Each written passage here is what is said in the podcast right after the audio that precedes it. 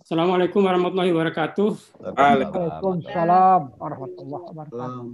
Bapak dan Ibu yang saya hormati, marilah untuk memulai rapat pleno online Forum Guru Besar Institut Teknologi Bandung pada hari Jumat 28 Agustus 2020 dengan berdoa dalam hati sejenak, semoga apa yang kita lakukan akan membawa kebaikan dan keberkahan bagi bangsa dan negara kita, negara kesatuan Republik Indonesia, khususnya kita semua yang hadir pada siang menjelang sore ini. Berdoa kita mulai.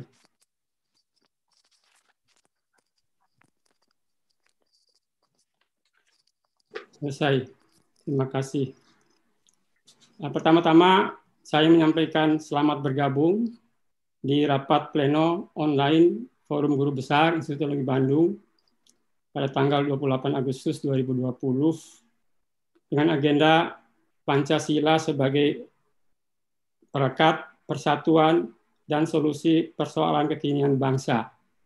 Khususnya kepada yang pertama eh, Ibu Rektor ITB, Ibu Profesor Reni Wirahadikusuma PSD, Ketua Senat Akademik ITB, Profesor Hermawan K. Dipiono PSD, Ketua Forum Guru Besar ITB, Profesor Freddy Permanajen, beserta jajaran pimpinan FGB ITB, yang terhormat dan yang kami banggakan, tiga pembicara pada rapat pleno siang ini.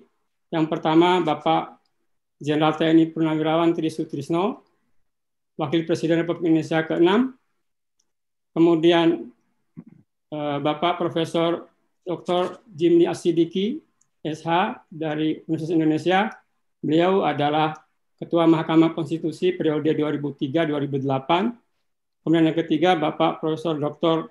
Yasraf Amir Piliang dari Fakultas Seni Rupa dan Desain ITB. Beliau adalah Ketua Komisi 1 Forum Guru Besar ITB. Bapak Ibu hadirin semuanya, anggota Forum Guru Besar ITB yang saya hormati. Pertama-tama izinkan saya untuk menyampaikan susunan acara pada siang ini. Yang pertama, setelah acara ini adalah kita dengarkan sambutan sekaligus pembukaan dari Ketua Forum Guru Besar ITB, Profesor Freddy Permanajen. Kemudian kita mulai dengan presentasi pertama, nanti yang akan disampaikan oleh Bapak Jenderal TNI Purnawirawan Sutisno, sekitar 25 menit. Diteruskan dengan presentasi kedua oleh Bapak Profesor Dr. Jimmy Asidiki, sekitar 25 menit juga. Kemudian presentasi ketiga oleh Bapak Profesor Dr. Yasraf Amir Piliang, 25 menit juga. Lalu nanti kita akan ikuti dengan tanya jawab dan penutup dari Ketua Forum Guru Besar ITB. Baik, Bapak Ibu, begitu sudah acara kita. Uh, selanjutnya mari kita dengarkan sambutan sekaligus pembukaan dari Bapak Ketua Forum Guru Besar ITB, Bapak Ferdi Permanazian. Silakan Pak Ferdi. Terima kasih Pak Waris sebagai moderator. Assalamualaikum warahmatullahi wabarakatuh. Selamat siang dalam dan salam sejahtera untuk kita semua. Bapak-bapak, ibu-ibu yang saya hormati dan para pembicara yang saya banggakan. Di sini insya Allah akan hadir nanti uh, Bu Reni sebagai Rektor ITB, mungkin agak terlambat sedikit. Insya Allah Bu Yani mungkin sudah hadir juga. Dan tentunya Ketua Senat Akademik ITB, Profesor Ramawan yang sudah hadir. Dan para pembicara yang kita banggakan, yaitu Jenderal Tri, uh, Purnawan Trisno dan Profesor Jimbi Asidik, kemudian Profesor Yasraf di sini. Kemudian kita Bapak-bapak senior juga tuh Pak Bambang Hidayat, Pak Mardi, Pak Bambang Sujatno dan biasanya Pak uh, Wiranto sebenarnya hadir biasanya.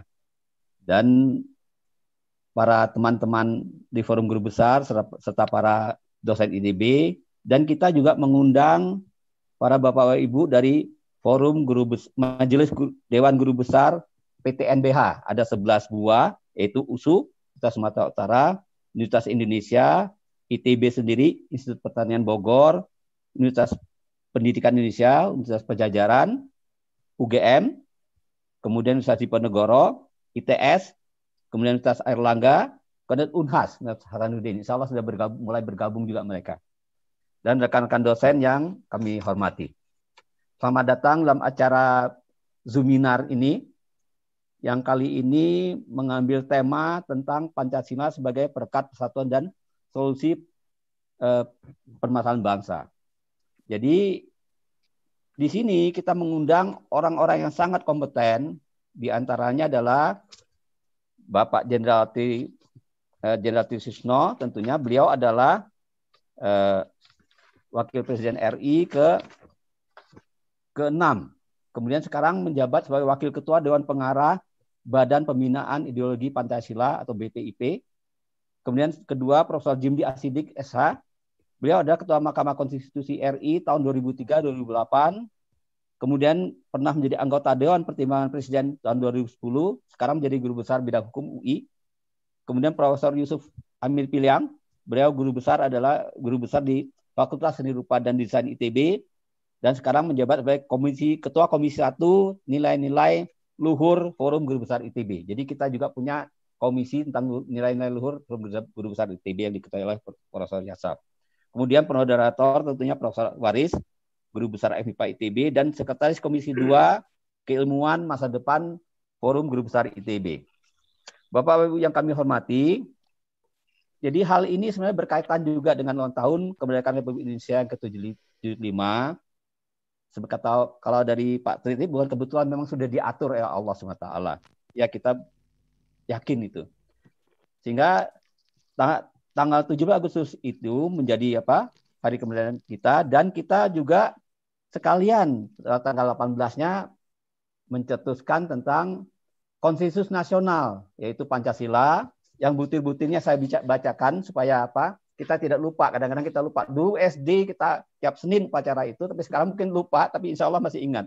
Itu tentang satu ketuhanan yang Maha Esa, kedua kemanusiaan yang adil dan beradab, ketiga persatuan Indonesia, keempat kerakyatan yang dipimpin oleh hikmat, kebijaksanaan dalam penguasaan dan perwakilan, kelima keadaan sosial bagi seluruh rakyat Indonesia. Itu butir-butirnya. Nah, butir-butir ini menurut hemat kita adalah satu pandangan ke depan, vision yang sangat jauh sekali dari founding father kita itu para apa namanya pahlawan kita yang dulu mencetuskan tentang kemerdekaan RI yang sekarang tercantum atau termuat di dalam pembukaan Undang-Undang Dasar 45. Nah, ini tentunya jadi pijakan kita dalam apa? Berbangsa, konsensus berbangsa. Jadi kita sangat memegang ini dan segala suatu permasalahan bangsa mestinya dapat dikembalikan ke sini ke Pancasila sehingga kita bisa ikut Pancasila bisa menjadi apa jalan keluar kalau ada permasalahan bangsa. Nah, di sini tentunya seminar ini merupakan mungkin bagi bagi para para senior ini merupakan apa ingatan kembali paling tidak. Tapi bagi kita yang para generasi berikutnya ini bukan hanya ingatan tapi merupakan suatu apa motivasi dan uh, daya dorong bagi kita untuk menatap masa depan Indonesia berikutnya. Dan tentunya bagi generasi muda junior kita ini merupakan apa? Satu hal yang sangat ditunggu-tunggu karena apa? Konsensus bangsa ini harus menjadi harus disosialisasikan dan menjiwai kita semua mestinya. Nah, inilah yang harus yang akan kita bicarakan hari ini. Nah, tadi pembicaranya pun sudah tentunya kita tahu kemampuan serta latar belakangnya seperti Jenderal Tri, beliau bukan hanya telah menjaga juga merupakan apa saksi sejarah menurut saya. Jadi kita sangat beruntung sekali beliau akan hadir di sini karena beliau bisa menceritakan langsung bukan kata orang karena beliau, beliau pelaku sejarah di sini. Tentunya Pak Jimli Asidik juga beliau adalah ahli memang yang ini dan hukum ini seperti ini. Kemudian Pak Asraf tentunya beliau juga ahli di sini walaupun ITB tapi belajar uh, Pancasila salah satunya adalah bidang kajian beliau. Jadi mudah-mudahan seminar ini kita berharap itu dapat menjadi apa pegangan kita atau pencerahan bagi kita semua sehingga bisa kita bawa atau kita implementasikan berikut-berikutnya dan bagi anak didik kita. Nah, ini yang problem berikutnya menantang di depan ini adalah bagaimana mengimplementasikan Pancasila ini untuk generasi muda kita berikutnya. Kalau dulu kita ada upacara tiap Senin dibaca Pancasila dan kita juga ada ujian-ujiannya juga ada lagu-lagu tentang Garuda Pancasila. Saya nggak tahu sekarang apakah anak SD tiap Senin masih upacara atau tidak. Dan kita ditambah lagi dengan P4. Melihat pro kontra itu bukan bukan yang kita bicarakan, tapi dengan itu kita bisa tentunya menyadari bahwa bagaimana pentingnya Pancasila merupakan apa namanya sebagai pegangan kita dalam berbangsa dan bernegara apalagi dalam situasi yang global apa pengaruh global di luar ini sangat besar. Nah, saya tidak berpanjang lebar. Mari kita dengar apa eh, seminar kita dari para narasumber yang sangat mumpuni. Terima kasih. Wassalamualaikum warahmatullahi wabarakatuh. Terima kasih Pak Aris. Waalaikumsalam warahmatullahi wabarakatuh. Ini Pak Taufan baru datang. Terima kasih Pak Ferdi atas sambutannya sekaligus memberikan arahan mengenai tujuan dari seminar ini dan juga telah mengingatkan betapa pentingnya Pancasila buat kita semua. Nah, sebelum kita teruskan dengan presentasi pertama, saya ingin menyapa dulu Pak Profesor Joko Santoso, Rektor ITB, yang sudah bergabung dengan kita tadi. Ya, selamat datang Pak Joko. Oh iya. Selanjutnya kita akan teruskan pada acara kita berikutnya, yaitu presentasi pertama yang akan disampaikan oleh Bapak Jenderal TNI Purnawirawan Tri Sutrisno, Wakil Presiden Republik Indonesia ke-6. Silakan Bapak Tri Sutrisno. Assalamualaikum warahmatullahi wabarakatuh. Waalaikumsalam. Waalaikumsalam warahmatullahi wabarakatuh. Salam sejahtera bagi kita semuanya. Om Swastiastu, Namo Buddhaya. Saya tambah satu lagi salam. Salam Pancasila. Yang terhormat Ketua Forum Guru Besar ITB, Bapak Profesor Freddy Permana Zen DSC, yang terhormat Rektor ITB Ibu Profesor Reni D. Wirahadi Kusuma. Assalamualaikum Pak. Waalaikumsalam Bu Reni, selamat datang. Selamat datang Bu Rektor Bu Reni.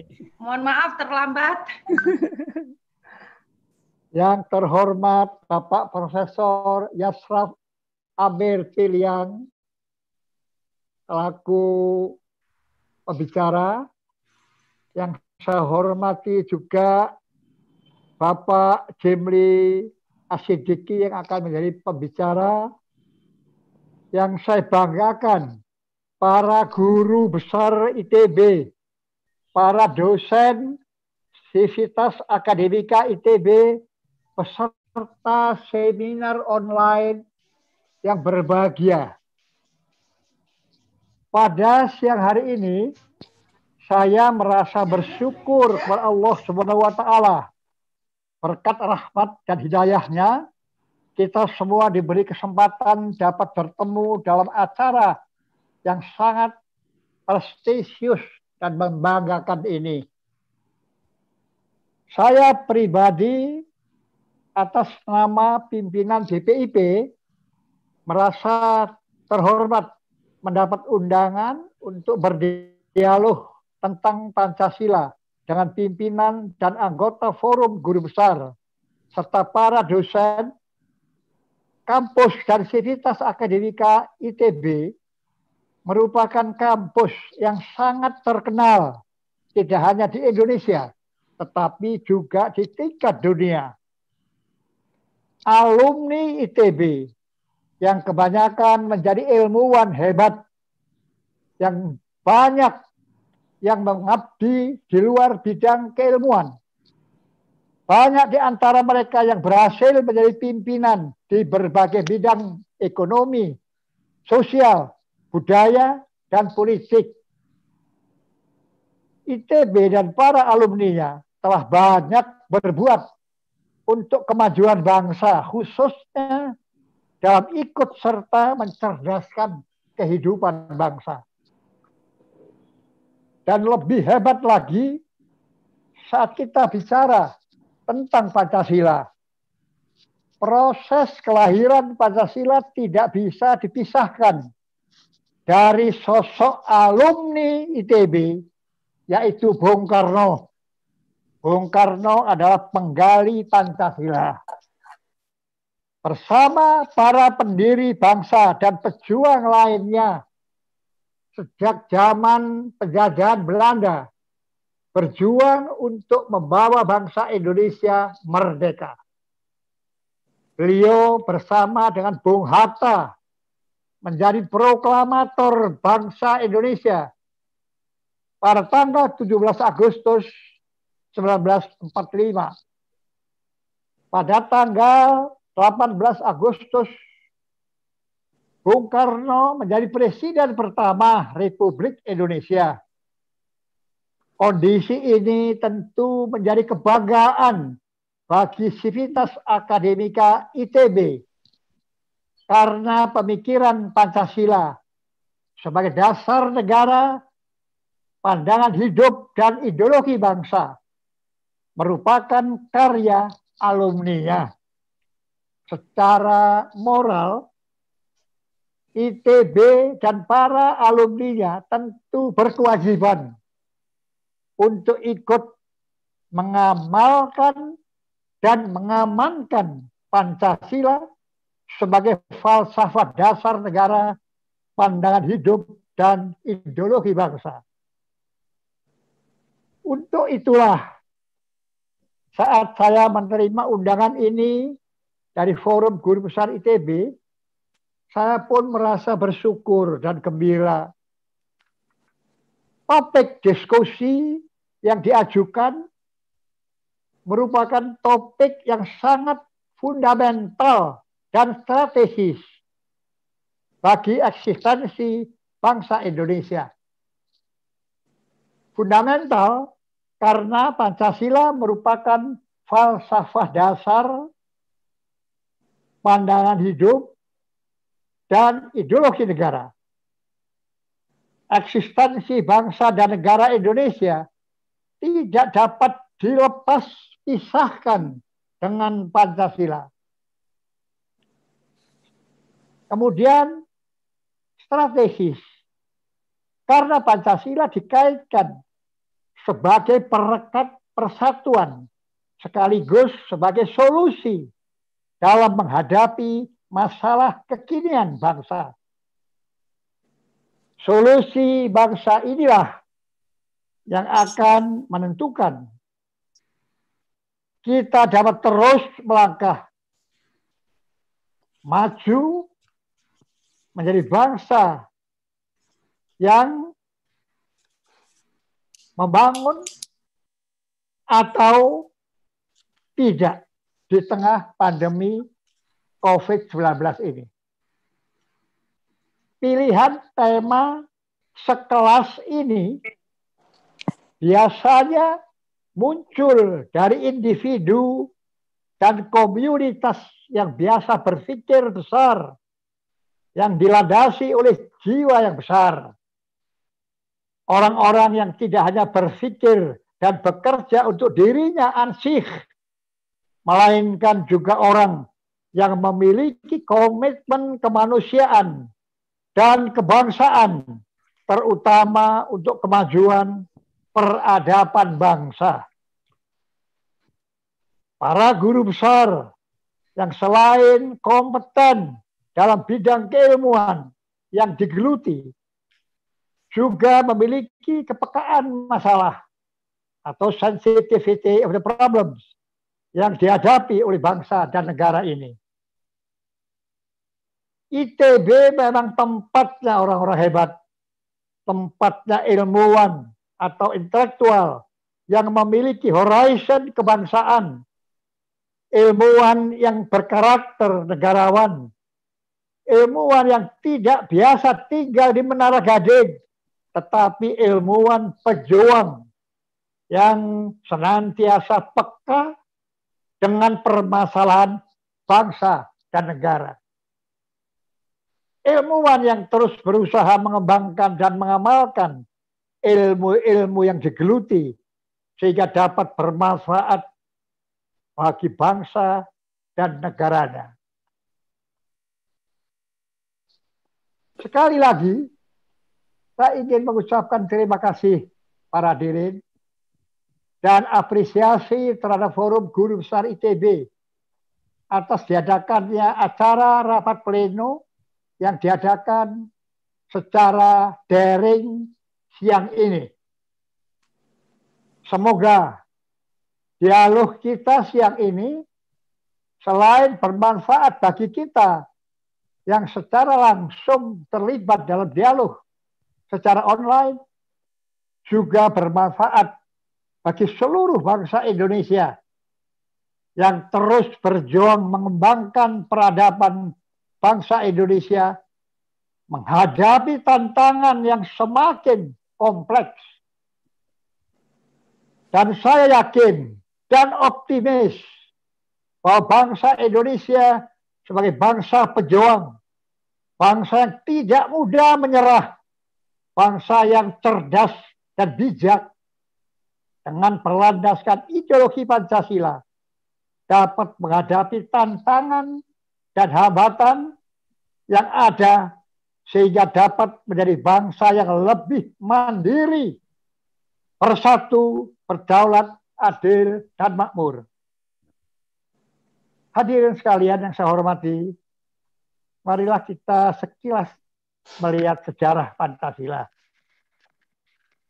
Sebagaimana yang kita ketahui saat kekuatan imperialis Barat masuk Nusantara sejak abad ke-16 wilayah Nusantara tidak menjadi satu wilayah kekuasaan.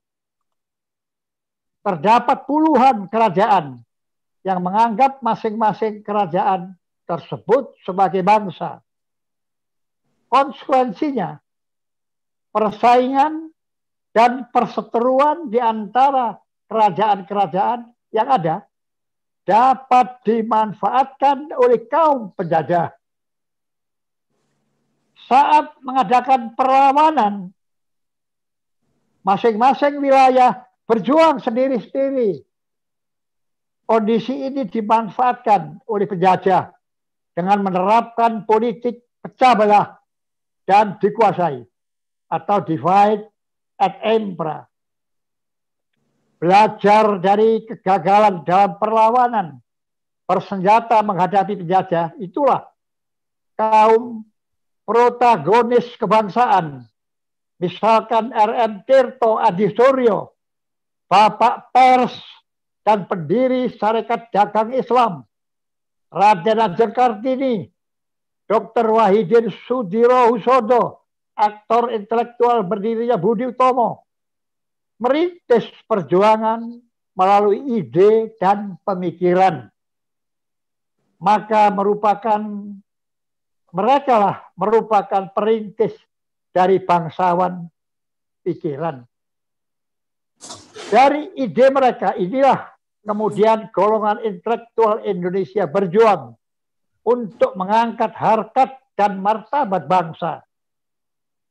Perjuangan tidak lagi dilakukan secara kedaerahan dan melalui perlawanan senjata. Perjuangan dilakukan melalui suatu organisasi yang bersifat nasional. Sejak saat itulah pergerakan nasional merintis dan menyemai konsep dan jiwa kebangsaan yang berkarakter keindonesiaan. Melalui perjuangan mengangkat kepribadian bangsa, melalui kebudayaan, yaitu budaya utomo, kemandirian ekonomi melalui syarikat dagang Islam yang kemudian menjadi syarikat Islam serta kebangsaan yang inklusif melalui indise partai yang didirikan oleh tiga sekawan atau tiga serangkai yaitu Dawes Dekker, Cipto Mangenkusumo, dan Suwardi Suryaningrat. Spirit kemandirian, kepribadian, dan inklusivitas saling mengisi dan menunjang. Perjuangan keindonesiaan makin meningkat dan matang di dekade ketiga abad ke-20. Konsep keindonesiaan dan kebangsaan makin jelas sosoknya. Organisasi pelajar, mahasiswa, di Belanda waktu itu yang sebelumnya menggunakan istilah Indische Vereniging berubah namanya menjadi Perhimpunan Indonesia. Dan di tahun 1927 Bung Karno mendirikan Partai Nasional Indonesia. Konsepsi dan jiwa keindonesiaan menjadi set haze jiwa zaman. Anak-anak muda dari berbagai latar belakang suku, etnis, dan agama pada tahun 1928 mengadakan Kongres Pemuda yang kedua yang menghasilkan Sumpah Pemuda. Persumpah, bertumpah darah yang satu, tanah air Indonesia. Berbangsa yang satu, bangsa Indonesia, dan menjunjung bahasa persatuan bahasa Indonesia. Dari perjalanan sejarah pergerakan nasional tersebut membuktikan bahwa konsep keindonesiaan berjalan melalui dialog dan kesadaran tanpa paksaan atau kekerasan. Inilah yang menjadi roh sekaligus eksistensi bangsa Indonesia. Bangsa Indonesia muncul sebelum berdirinya negara Indonesia. Ikatan kebangsaan yang kuat tersebut merupakan modal dasar dalam mendirikan dan mempertahankan negara kesatuan Republik Indonesia. Tentara pendudukan Jepang yang membagi wilayah Indonesia menjadi tiga wilayah tidak berhasil memisahkan bangsa dan negara Indonesia. Demikian pula Belanda yang ingin menjajah kembali pada masa revolusi nasional memang berhasil mendirikan beberapa negara federal. Tetapi keberadaannya tidak dapat dipertahankan terus. Walaupun bangsa Indonesia diikat oleh perjanjian KMB. Pada pertengahan tahun 1950, Indonesia kembali menjadi negara kesatuan Republik Indonesia. Mengapa itu semua dapat terjadi? Karena nilai persatuan menjadi jiwa bangsa Indonesia.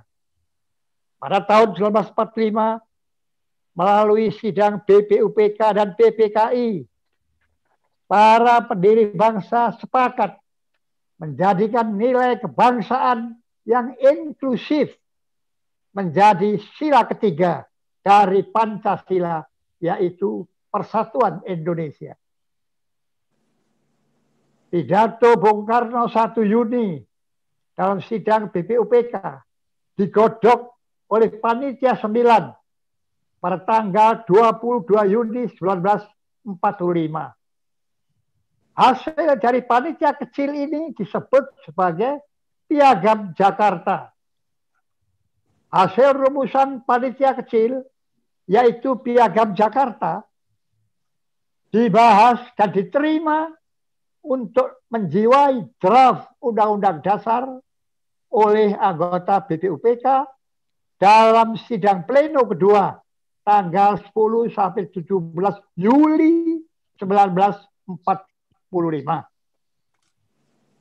Rancangan Undang-Undang Dasar hasil BPUPK kemudian oleh PPKI dibahas dan dilakukan beberapa revisi sebelum disahkan pada tanggal 18 Agustus 1945 sebagai undang-undang dasar yang resmi.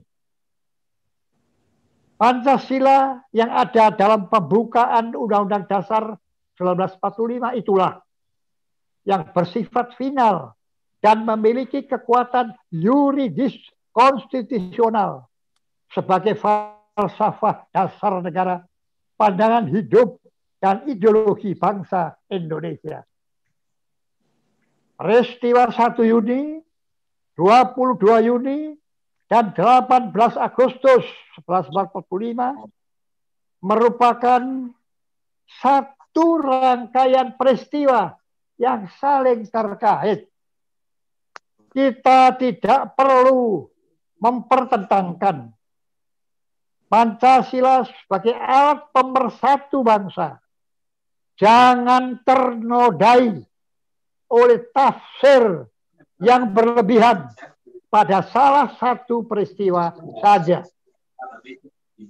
Ketiga peristiwa tersebut tidak dapat dipisahkan dalam proses kelahiran dan penetapan Pancasila sebagai dasar negara. Pancasila sebagai suatu filosofi sehrontlah, suatu pemikiran yang sedalam-dalamnya, suatu weltanschauung, suatu pandangan hidup yang merupakan suatu falsafah dasar negara yang dapat menyatukan semua elemen bangsa Indonesia yang beragam. Keberadaan bangsa Indonesia yang sangat majemuk, mulai dari aspek agama, ras, etnis, budaya, bahasa, tradisi, hanya dapat menjadi bangsa yang besar dan kokoh kalau memiliki landasan dan pandangan hidup yang sama sebagai bangsa. Salah satu nilai fundamental Pancasila menempatkan konsepsi persatuan kebangsaan yang inklusif dalam keberagaman sekaligus keberagaman dalam persatuan. Pesanti bangsa kita yaitu bineka tunggal ika. Untuk itulah aspek persatuan bangsa Indonesia atau sila ketiga tidak dapat dipisahkan dari sila-sila yang lain. Dari sila-sila semuanya saling mengisi, saling bersinergi, dan saling menjiwai. Jadi membahas Pancasila harus utuh dari satu sistem. Kita bersyukur para pendiri bangsa Indonesia mewariskan suatu ideologi Pancasila yang dapat menjadi landasan kehidupan berbangsa dan bernegara. Sehingga kita sebagai warga masyarakat yang beragam sampai saat ini dan ke depan dapat tetap bersatu. Persatuan bangsa merupakan modal sosial yang harus ada selama bangsa Indonesia ingin tetap ada. Tanpa ada persatuan, tidak mungkin tercipta stabilitas dan keamanan nasional yang mantap. Tanpa stabilitas nasional, pembangunan untuk mewujudkan masyarakat adil makmur tidak dapat dijalankan. Bahkan perkuliahan dan pengembangan keilmuan seperti yang sekarang dilakukan oleh berbagai kalangan perguruan tinggi, termasuk ITB, tidak dapat dilaksanakan. Kita bisa melihat beberapa negara Timur Tengah yang tidak bersatu, sehingga timbul perang saudara. Mereka tidak dapat membangun dan menggapai cita-cita pendiri bangsanya. Hadirin sekalian, yang sangat saya hormati, marilah kita sejenak melihat problem kekinian. Tantangan kehidupan berbangsa dan bernegara sejak era reformasi yang menonjol adalah makin meningkatnya radikalisme pasar dan radikalisme agama. Apa itu radikalisme pasar? Yaitu tercermin dengan makin maraknya nilai-nilai liberalisme dan kapitalisme. Masyarakat makin konsumtif, hedonis, dan individual. Beberapa penyelenggara negara terjebak melakukan tindak korupsi karena tergoda untuk memenuhi kebutuhan hidup yang konsumtif dan hedonis. Peran pemilik modal tidak hanya terpengaruh atau berpengaruh dalam bidang ekonomi saja, tetapi juga dalam bidang sosial politik. Kesenjangan sosial ekonomi makin meningkat. Kondisi ini tentu tidak sesuai dengan nilai-nilai Pancasila, khususnya sila kelima dan kedua. Dan kalau dibiarkan dapat mengancam sila ketiga persatuan Indonesia.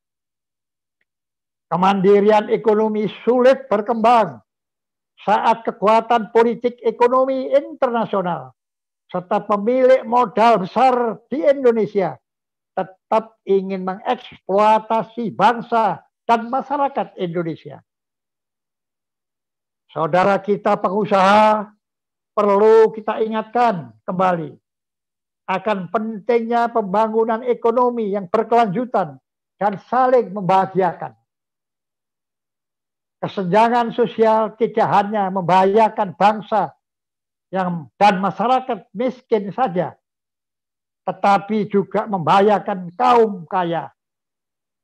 Untuk itulah dibutuhkan ilmuwan ekonomi yang dapat merumuskan sistem ekonomi Pancasila secara holistik dan politisi negarawan yang dapat mengelola dan mengawal praktek ekonomi Pancasila yang bisa menciptakan keadilan sosial bagi seluruh rakyat Indonesia.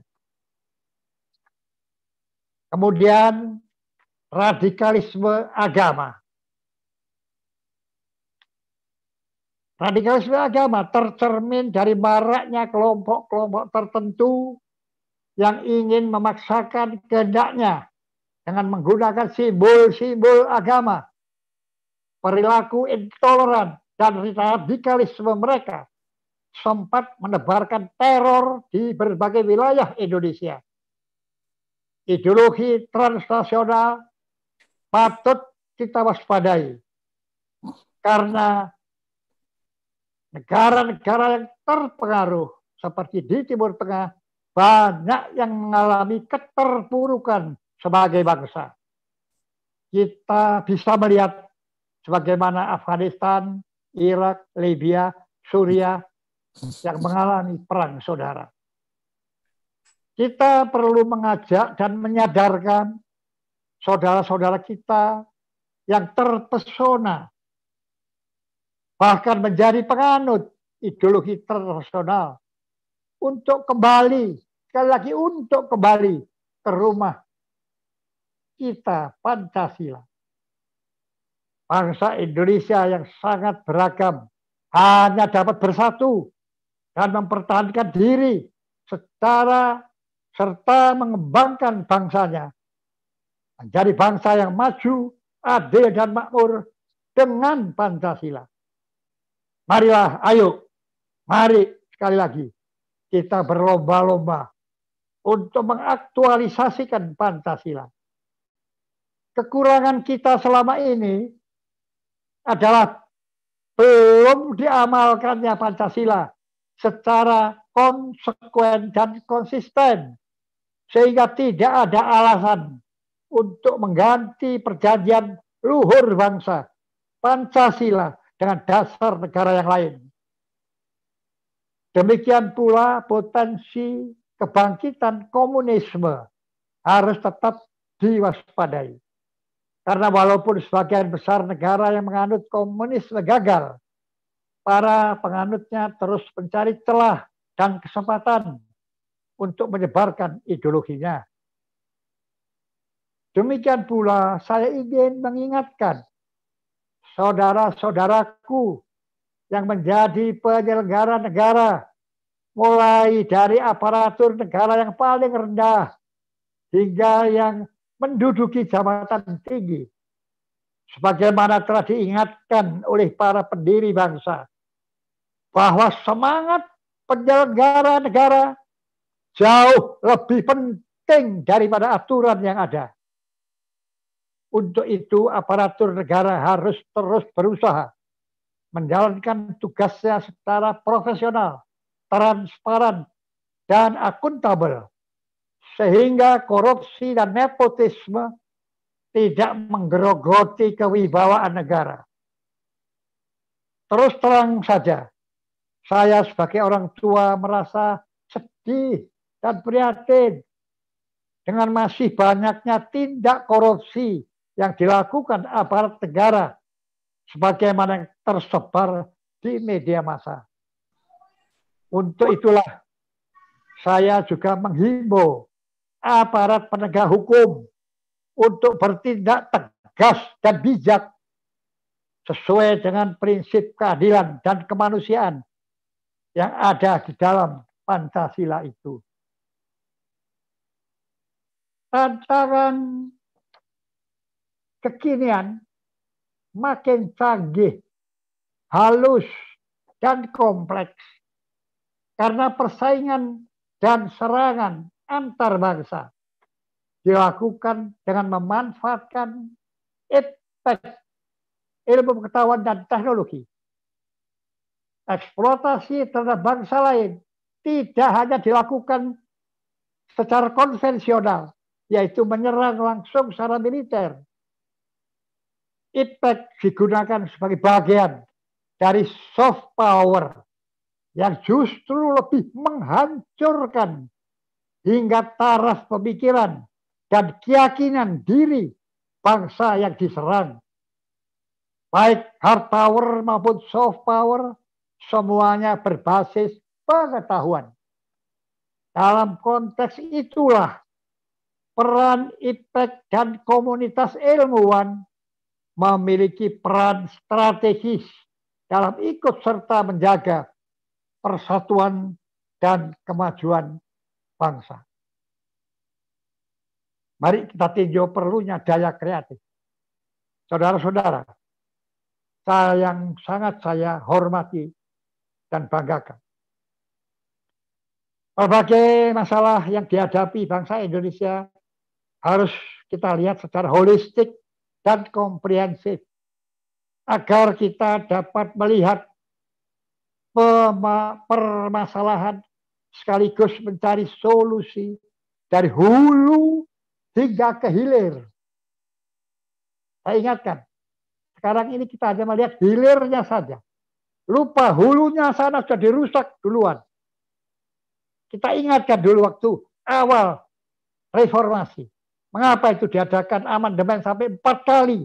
Yang tanpa prosedur yang baik. Yang juga merusak tatanan dan isinya. Dan tidak konsisten dengan Pancasila. Itu hulunya. Sehingga hilirnya sampai sekarang ini kita bisa merasakan bersama. Mari kita semuanya nanti introspeksi dan membetulkan. Jangan kita yang mau tersesat. Saudara-saudara, berbagai masalah yang dihadapi bangsa Indonesia harus kita lihat secara holistik dan komprehensif agar kita tidak melihat permasalahan tadi secara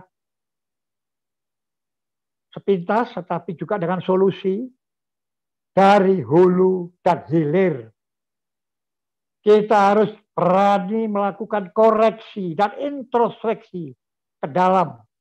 Di samping tetap kritis terhadap aspek eksternal. Sehingga paham mengapa Pancasila belum dapat diaktualisasikan secara maksimal. Cita-cita luhur bangsa untuk menjadi bangsa yang merdeka, bersatu, berdaulat adil dan makmur. Sebagaimana yang tercantum dalam pembukaan Undang-Undang Dasar 1945, tidak mungkin dapat terwujud tanpa ada persatuan. Tetapi persatuan saja tidak cukup.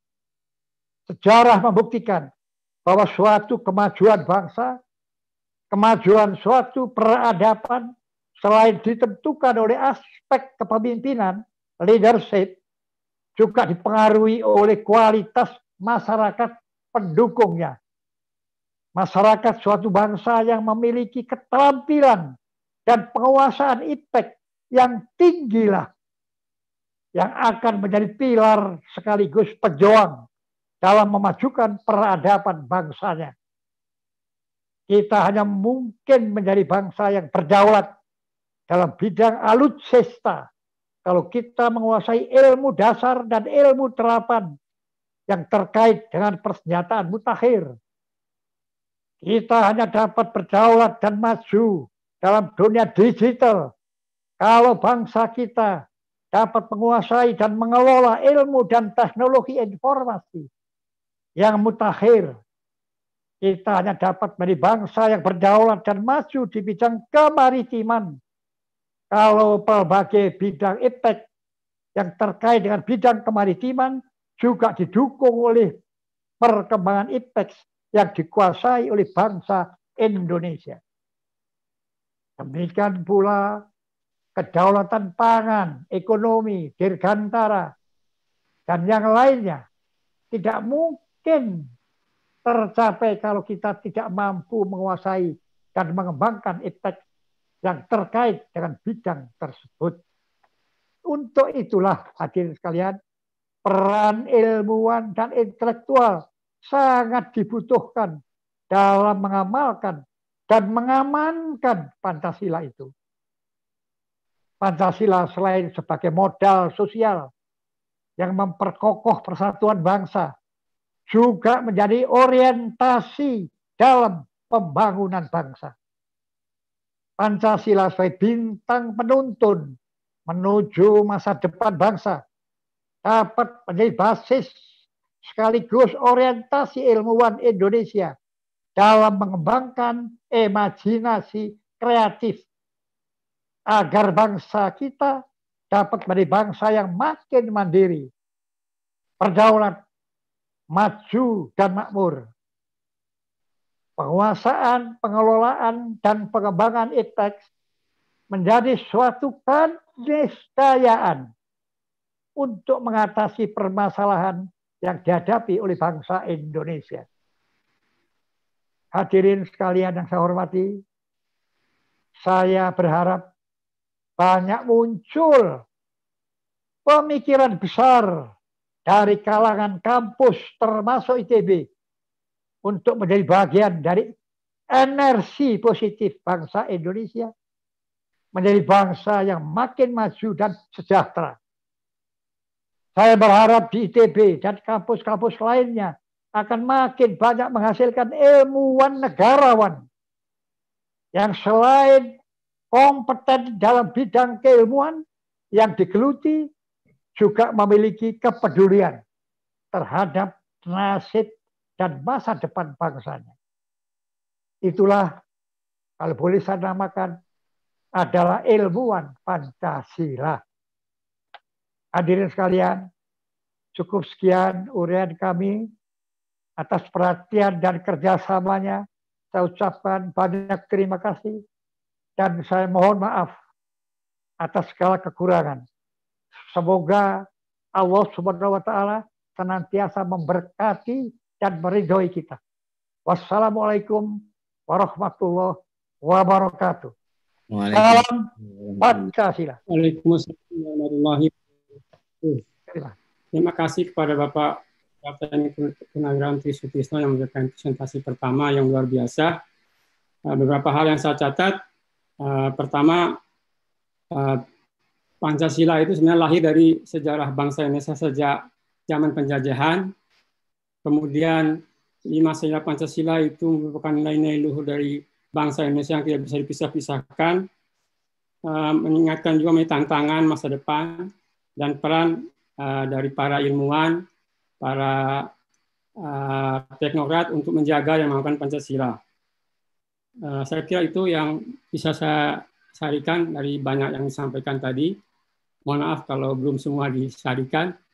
Eh, berikutnya kita akan teruskan dulu. Jadi mohon Bapak dan Ibu ditahan dulu pertanyaannya. Kita akan tanya jawab di akhir sesi nanti setelah tiga presenter. Saya uh, persilakan presenter kedua Bapak Profesor Dr. Jimmy Asidiki untuk menyampaikan presentasi. Silakan Pak.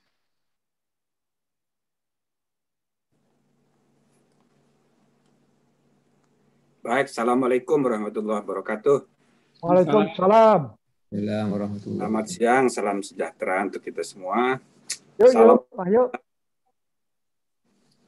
Uh, yang saya hormati Pak Tri, ini orang tua kita, guru kita, apa yang tadi disampaikannya, saya kira sudah sangat jelas. Alhamdulillah ada Ibu Rektor juga di sini, Pak Ketua Senat, Guru Besar, para guru besar sekalian dan juga para guru besar tamu uh, yang hadir pada diskusi sekarang. Uh, saya ingin meneruskan aja apa yang tadi sudah disampaikan oleh Pak Tri, bagus sekali. Uh, bagaimanapun kita harus melihat Pancasila ini sebagai common platform, kalimatun sawa, identitas kebangsaan kita yang sudah diterima dan disepakati dalam sejarah. Jadi saya rasa sebagai falsafah, sebagai ideologi, sebagai dasar negara, ini kan sudah final. Nah, tapi uh, dalam setiap kurun waktu ada saja masalah. Jadi dalam dinamika perkembangan sejarah 75 tahun ini ada saja gejala-gejala uh, yang kita khawatirkan seperti kemunduran. Nah, dan ini tidak boleh kita uh, anggap sepele. Jadi kita harus kelola dengan baik, dengan efektif, uh, tetapi juga jangan sampai kita atau kita tidak perlu kehilangan optimisme karena dari perkembangan sejarah, pengalaman yang sudah-sudah uh, ini bisa diselesaikan pada waktunya. Karena apa? Karena bagaimanapun kelima prinsip sila Pancasila ini sesuatu yang sangat uh, apa namanya sa sangat diterima, tidak ada yang tidak bisa diterima oleh kelompok dan golongan mana pun. Asal dipersepsi dengan benar, asal dipahami, dimengerti dengan tepat gitu, tidak digoreng ke sana kemari sehingga menimbulkan salah paham yang eh, apa namanya menambah masalah. Apalagi dalam perkembangan akhir-akhir ini Pertama ada disrupsi teknologi yang luar biasa, eh, terutama di bidang ICT, bahkan dengan medsos yang sangat bebas, tidak terkendali. Ini ada suasana baru di dalam medsos yang tidak terkendali ini. Semua orang bisa berkomunikasi dengan bebas, seolah-olah bisa menyembunyikan identitas sehingga semua orang berani bicara apa saja, termasuk mengecam dan memaki orang lain. Dan sebaliknya, yang menerima informasi dan yang menerima komunikasi itu langsung menusuk ke dalam sanubari ya karena langsung diterima di HP yang sifatnya pribadi. Bukan di ceramah umum, bukan di media, tapi langsung sambil tiduran dia membaca HP menusuk langsung ke sanubarinya. Nah, oleh karena itu, ruang publik kita hari ini itu penuh diisi oleh permusuhan dan kebencian. Kebencian dilawan dengan kebencian. Maka jadilah ruang publik kita ini penuh dengan permusuhan. Ini bikin repot. Nah, di lain segi, dari segi politik, kita punya pengalaman tradisi politik yang belum begitu sehat, belum begitu rasional. Misalnya, kita ini belum biasa dengan bipolarisasi politik. Kalau di Amerika, dua setengah abad sejarah Amerika, presiden di sana itu dua kubu itu sudah biasa. Dan eh, kubu yang pertama dan yang kedua, kadang-kadang presidennya menang, tapi dia tidak menguasai parlemen. Sebaliknya, kubu Demokrat menjadi presiden, tapi Kongres dikuasai oleh uh, kubu Republik. Itu sering sekali terjadi selama dua setengah abad di Amerika, tetapi itu membuat ya divided government tidak membuat negara itu bubar. Negara itu menjadi sangat kuat, sangat kaya, padahal jumlah penduduknya nomor tiga di dunia, kalah dengan China, kalah dengan India, tapi dia dominan sekali baik dalam politik, militer maupun ekonomi. Nah, dengan apa? Dengan polarisasi itu. Tapi kita karena belum terbiasa dengan bipolarisasi, ini kita repot. Karena apa? Bipolarisasi di Amerika itu perbedaan antara ya preferensi politik yang rasional, objektif. Jadi antara kubu Republik dan Demokrat itu, Demokrat itu kan dekat dengan buruh. Kalau Republik dekat dengan pengusaha. Jadi perdebatan kebijakan antara dua kubu itu itu sama-sama masalah duniawi. sama-sama soal-soal rasional objektif. Tapi di Indonesia ini masalahnya ini terus berulang-ulang karena perdebatannya sudah terbentuk sejak tahun 45 ketika perdebatan BPUPKI waktu menentukan piagam Jakarta itu ada tujuh kata itu ada perdebatan diam-diam maupun terbuka.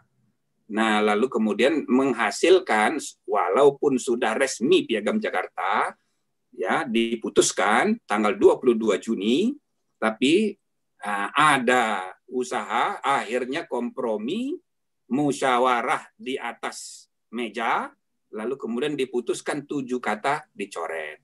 Nah itu uh, terus terpelihara perbedaan pendapat mengenai apa namanya pandangan keagamaan dan kebangsaan itu.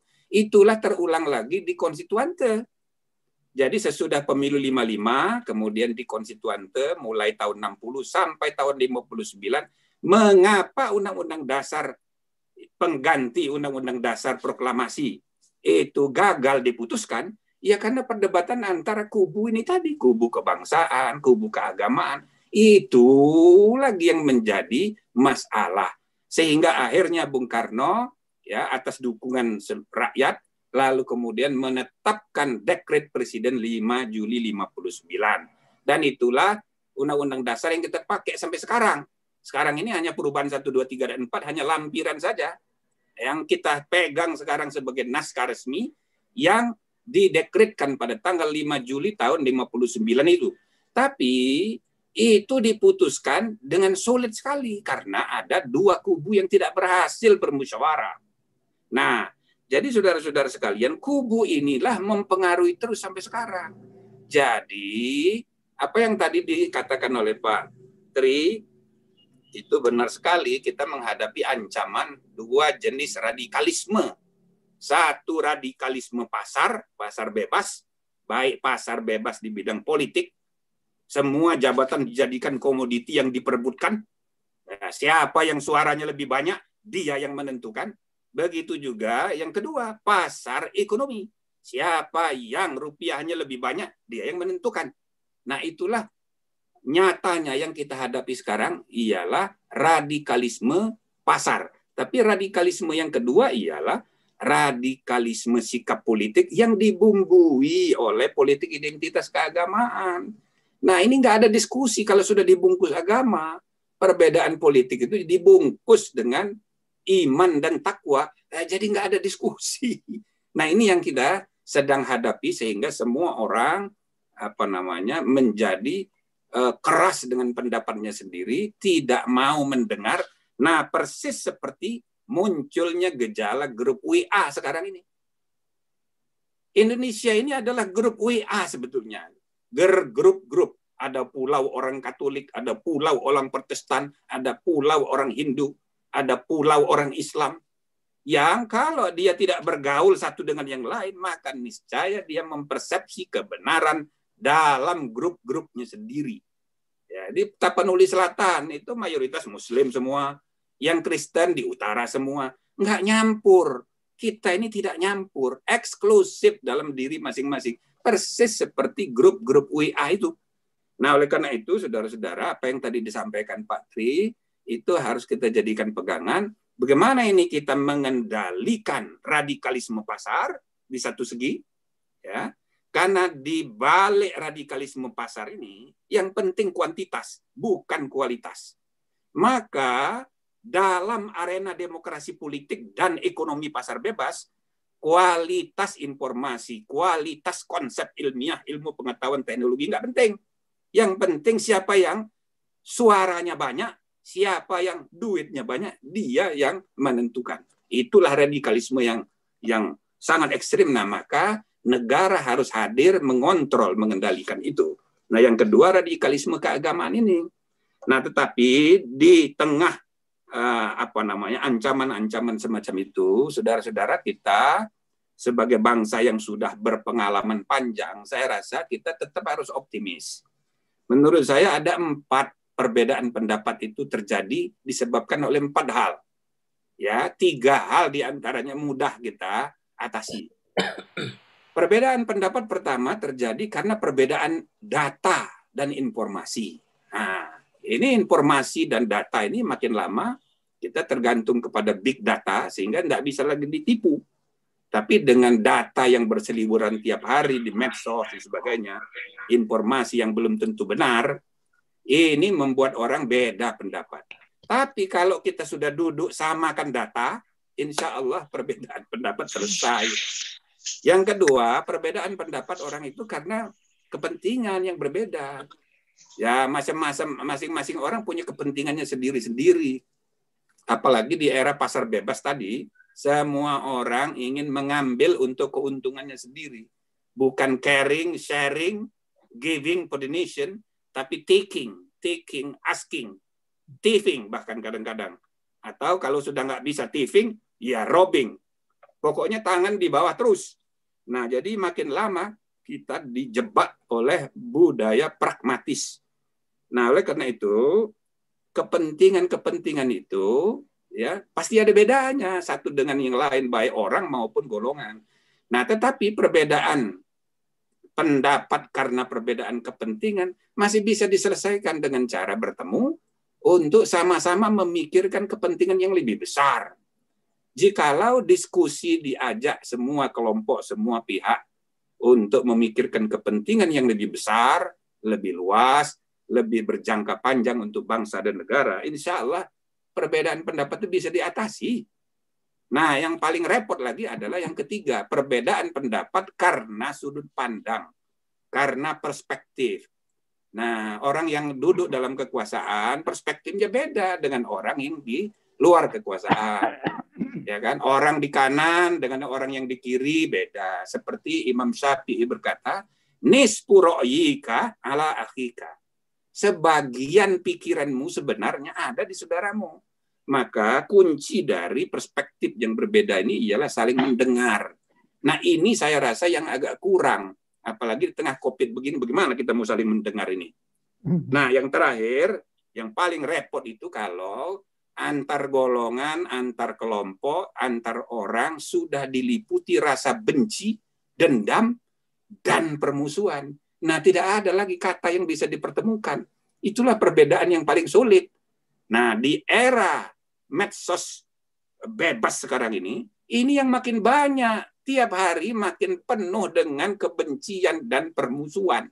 Yang ini saya rasa perlu ada upaya khusus sehingga Pancasila sebagai uh, alat pemersatu identitas nasional kebangsaan kita ya sebagai kesepakatan tertinggi ini benar-benar bisa kita jadikan pegangan dan insya Allah semua orang itu kalau diajak untuk Eh, ke apa namanya memahami dengan benar, insya Allah itu bisa kita kembali persatukan. Tapi tantangan yang kedua ialah bagaimana supaya konkret Pancasila itu tercermin dalam public policy. Nah sebetulnya ini ada kaitan dengan rancangan RUU uh, HIP yang semula itu idenya pembinaan ideologi Pancasila. Saya sudah beberapa kali memberi masukan supaya nilai-nilai Pancasila itu juga dijadikan alat mengukur semua public policy yang tertuang dalam peraturan perundang-undangan. Dan BPIP itu diperkuat.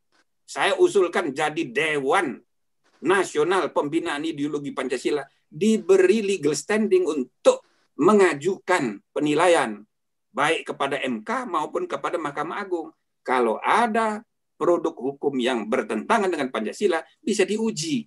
Tapi hmm. tidak diputuskan sendiri oleh BPIP atau Dewan Nasional ini. Tapi yang memutuskannya adalah pengadilan. Hmm. Tapi hmm. artinya jangan sampai Pancasila nilai-nilainya itu kita jabarkan hanya dalam retorika. Tapi dia juga harus menjadi sumber inspirasi untuk pengambilan keputusan yang mengikat sehingga public policy mulai dari tingkat nasional sampai daerah tidak boleh bertentangan dengan Pancasila, tidak boleh bertentangan dengan Undang-Undang Dasar. Itu antara lain sayangnya dalam RUU itu tidak ide saya tidak diadop, malah menimbulkan masalah karena yang dijelaskan diuraikan ialah soal Pancasila diperas jadi Trisila dan Ekasila. Ini yang jadi masalah. Sedangkan di masyarakat sedang tumbuh ya uh, apa namanya sikap permusuhan, sikap perlawanan yang lagi-lagi kembali ke pertentangan lama antara kebangsaan dan keagamaan.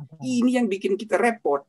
Sehingga semua digoreng-goreng dengan dua kacamata itu seakan-akan eh, ini Pancasila mau diperas.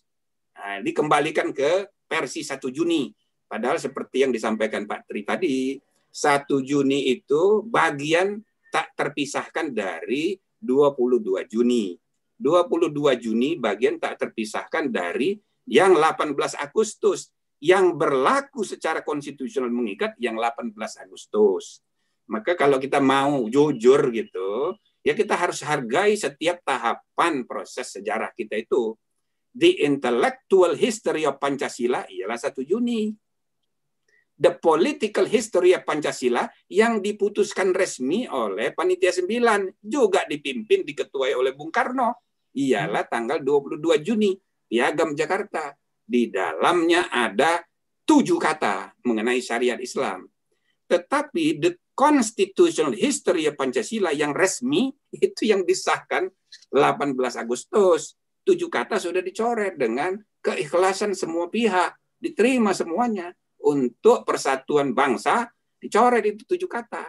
Tapi waktu dekret presiden ditetapkan oleh Presiden Soekarno tanggal 5 Juli tahun 59 itu di pertimbangan terakhir disebutkan dengan eksplisit dalam Kepres 150 tahun 59 ya bahwa ya Piagam Jakarta tertanggal 5 Juli tahun 1959 menjiwai, menjiwai.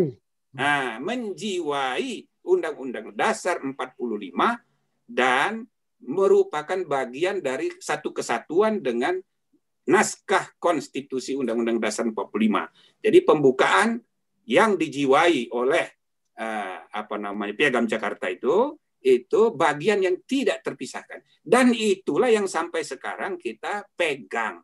Maka kalau kita menggunakan kata menjiwai baik pidato 1 Juni maupun Piagam Jakarta menjiwai. Jadi kalau kita mau memahami kedalaman makna dari constitutional rules, nah itu kita harus baca semuanya. Tapi yang berlaku mengikat secara hukum yang disahkan 18 Agustus. Nah, itu jangan lagi berubah, jangan lagi balik ke belakang, enggak usah lagi di di apa namanya, diulang-ulang pertikaian, pertikaian, perdebatan-perdebatan yang sudah lewat. Lebih baik kita fokus ke depan, kita jadikan Pancasila ini betul-betul sebagai pegangan, pahami bersama, hayati, dan amalkan. Amalkan. Dalam praktek kehidupan berbangsa dan bernegara. Saya rasa uh, dunia perguruan tinggi harus terus me membantu memberi apa bimbingan moral dan intelektual terhadap soal ini. Jangan kita biarkan dinamika keberlakuan, pengamalan ini diserahkan pada uh, apa namanya pelaku-pelaku politik saja. Karena pelaku politik maupun pelaku bisnis zaman sekarang ini seperti tadi ada kemungkinan mereka pun sebagian sudah terjebak dalam radikalisme pasar itu tadi. Nah, hmm. maka uh, lihatlah misalnya dalam 20 terakhir, tahun terakhir eh, pidato-pidato pejabat yang menyebut mengenai pentingnya ilmu pengetahuan teknologi agak, agak, kurang sudah. Nah, begitu juga diksi-diksi uh, uh, yang misalnya apa itu profesor profesor itu tidak tahu semua hal nah, ada dalam komunikasi komunikasi politik eh, sikap-sikap anti ilmiah, anti dunia pendidikan itu muncul di berbagai tempat karena kadang-kadang masukan dari dunia perguruan tinggi, dari ilmuwan, kadang-kadang ada juga yang ngawur-ngawur. Sehingga para politisi suka ngomel-ngomel juga. Nah, oleh karena itu saatnya kita lakukan konsolidasi, tidak bisa peradaban bangsa kita ini berdasarkan Pancasila. Bisa kita wujudkan ya kalau tidak dibimbing oleh ilmu pengetahuan dan teknologi kualitas dan dengan integritas moral. Jadi semangat keberagamaan, ketuhan, dan penerapan ilmu pengetahuan merupakan prasyarat untuk kemajuan peradaban bangsa ke depan. Tapi sekali terus optimis, ya bangsa keempat terbesar di dunia ini dari segi kuantitas insya Allah pada saatnya rata-rata kualitas kita merata seluruh dunia maka pada saatnya insya Allah setidak-tidaknya pada saat kita merayakan 100 tahun Indonesia merdeka 40 25 tahun yang akan datang bangsa kita benar-benar sudah menjadi bangsa keempat terbesar kuantitas dan kualitasnya di dunia. Saya kira itu saja. Terima kasih. Nah, nanti kita tunggu forum tanya jawab lebih lanjut. Assalamualaikum warahmatullahi wabarakatuh. Warahmatullahi wabarakatuh. Terima kasih Bapak Profesor Jimmy Asidiki yang telah mengingatkan kepada kita beberapa hal. Pertama, Pancasila sebagai falsafah dan dasar negara itu sudah final, namun dalam lima tahun terakhir ini ada beberapa hal yang muncul, karena itu tidak lain salah satunya karena ada pengaruh media sosial uh, yang uh, membuat ada sedikit perbedaan atau ruang publik menjadi penuh dengan hal-hal yang kurang positif. Tapi uh, dia mengingatkan bahwa uh, kita harus optimis bahwa masalah itu insya Allah pada waktunya akan bisa diatasi. Mungkin itu beberapa hal yang bisa saya sarikan. Terima kasih. Uh, selanjutnya uh, saya persilakan Bapak Profesor Dr. Uh, Yasraf Amir Piliang untuk menyampaikan presentasi ketiga. Pada Pak Yasraf, saya persilakan. Baik, mohon izin saya sharing materi ya. Ya, silakan Pak. Ya, baik. Baik, uh, terima kasih Pak Waris. Assalamualaikum warahmatullahi wabarakatuh. Selamat siang, menjelang sore. Um, saya beruntung pembicara pertama Pak Tri dan pembicara kedua Pak Jimli sudah memberikan fondasi yang komprehensif ya tentang apa itu Pancasila dan masalah-masalah-masalahnya dan juga uh, solusi-solusi yang dimungkinkan untuk pemecahan masalahnya. Karena saya bukan dari apa, saya bukan orang hukum, saya juga bukan ahli tata negara, maka eh, apa yang akan saya sampaikan lebih merupakan pendekatan sosial budaya terhadap Pancasila itu sendiri. Um, pertama, pertama uh, saya ingin sampaikan, mohon maaf ini saya sharing dulu.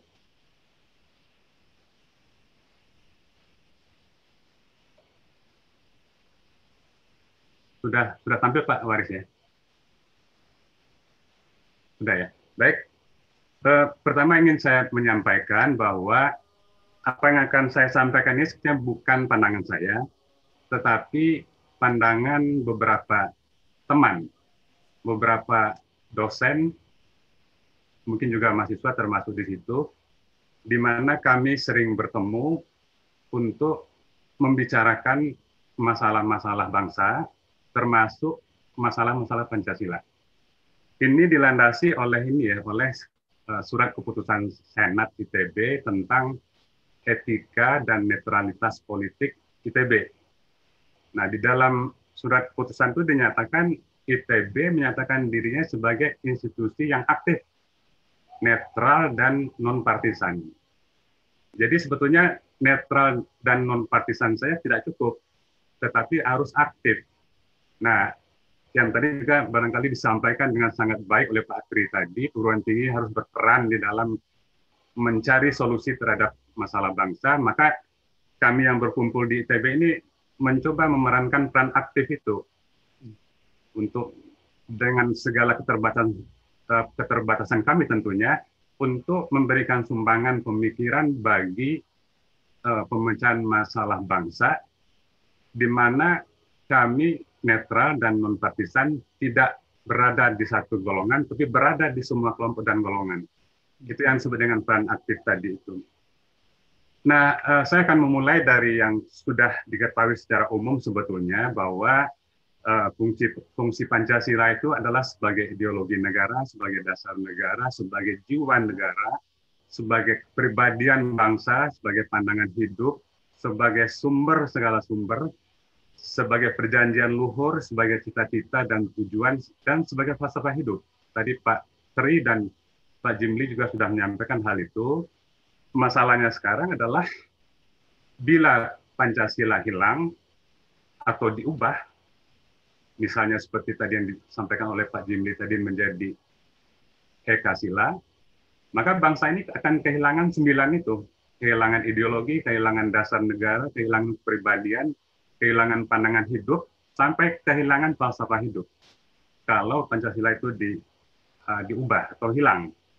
Nah, oleh karena itu maka saya ingin juga mencoba uh, apa namanya karena kami berkumpul untuk mencoba mencari solusi-solusi, maka tentunya juga dibuka uh, terbuka hal-hal untuk menginterpretasikan dan menafsirkan begitu. Nah, tadi Pak Tri udah udah apa namanya menyebutkan bahwa Pancasila itu adalah jiwa bangsa, tetapi kita harus melihat fungsi dan peran. Bahwa Pancasila itu fungsinya sembilan itu, itu memang begitu, tetapi yang jadi persoalan adalah apakah yang sembilan itu dilaksanakan oleh anak bangsa ini sehingga dia berperan gitu. Jadi sembilan fungsi itu ada, tapi apakah diperankan di dalam menjalankan bangsa dan negara itu? Itu barangkali masalahnya. Um, kemudian tadi Pak Tri juga menyinggung mengenai Bhinneka Tunggal Ika. Saya rasa ini penting ada tafsir baru terhadap Bhinneka Tunggal Ika ini karena apa yang dibicarakan sekarang ini kan adalah persoalan uh, persatuan tadi. Persoalan bagaimana merangkai kembali anak-anak bangsa yang sudah katakanlah terbelah-belah sekarang ini menjadi satu satuan kembali. Maka Eh, kami mencoba untuk membuat satu tafsiran eh, katakanlah tafsiran yang mutakhirah kalau mau dikatakan gitu. Sering Bhinneka Tunggal Ika itu kalau diterjemahkan ke bahasa Inggris itu kan unity in diversity. Nah, menurut kami tafsirannya mesti tidak begitu. Kalau unity in diversity itu artinya apa? Yang beragam-beragam itu disintesiskan sehingga menjadi ada identitas tunggal.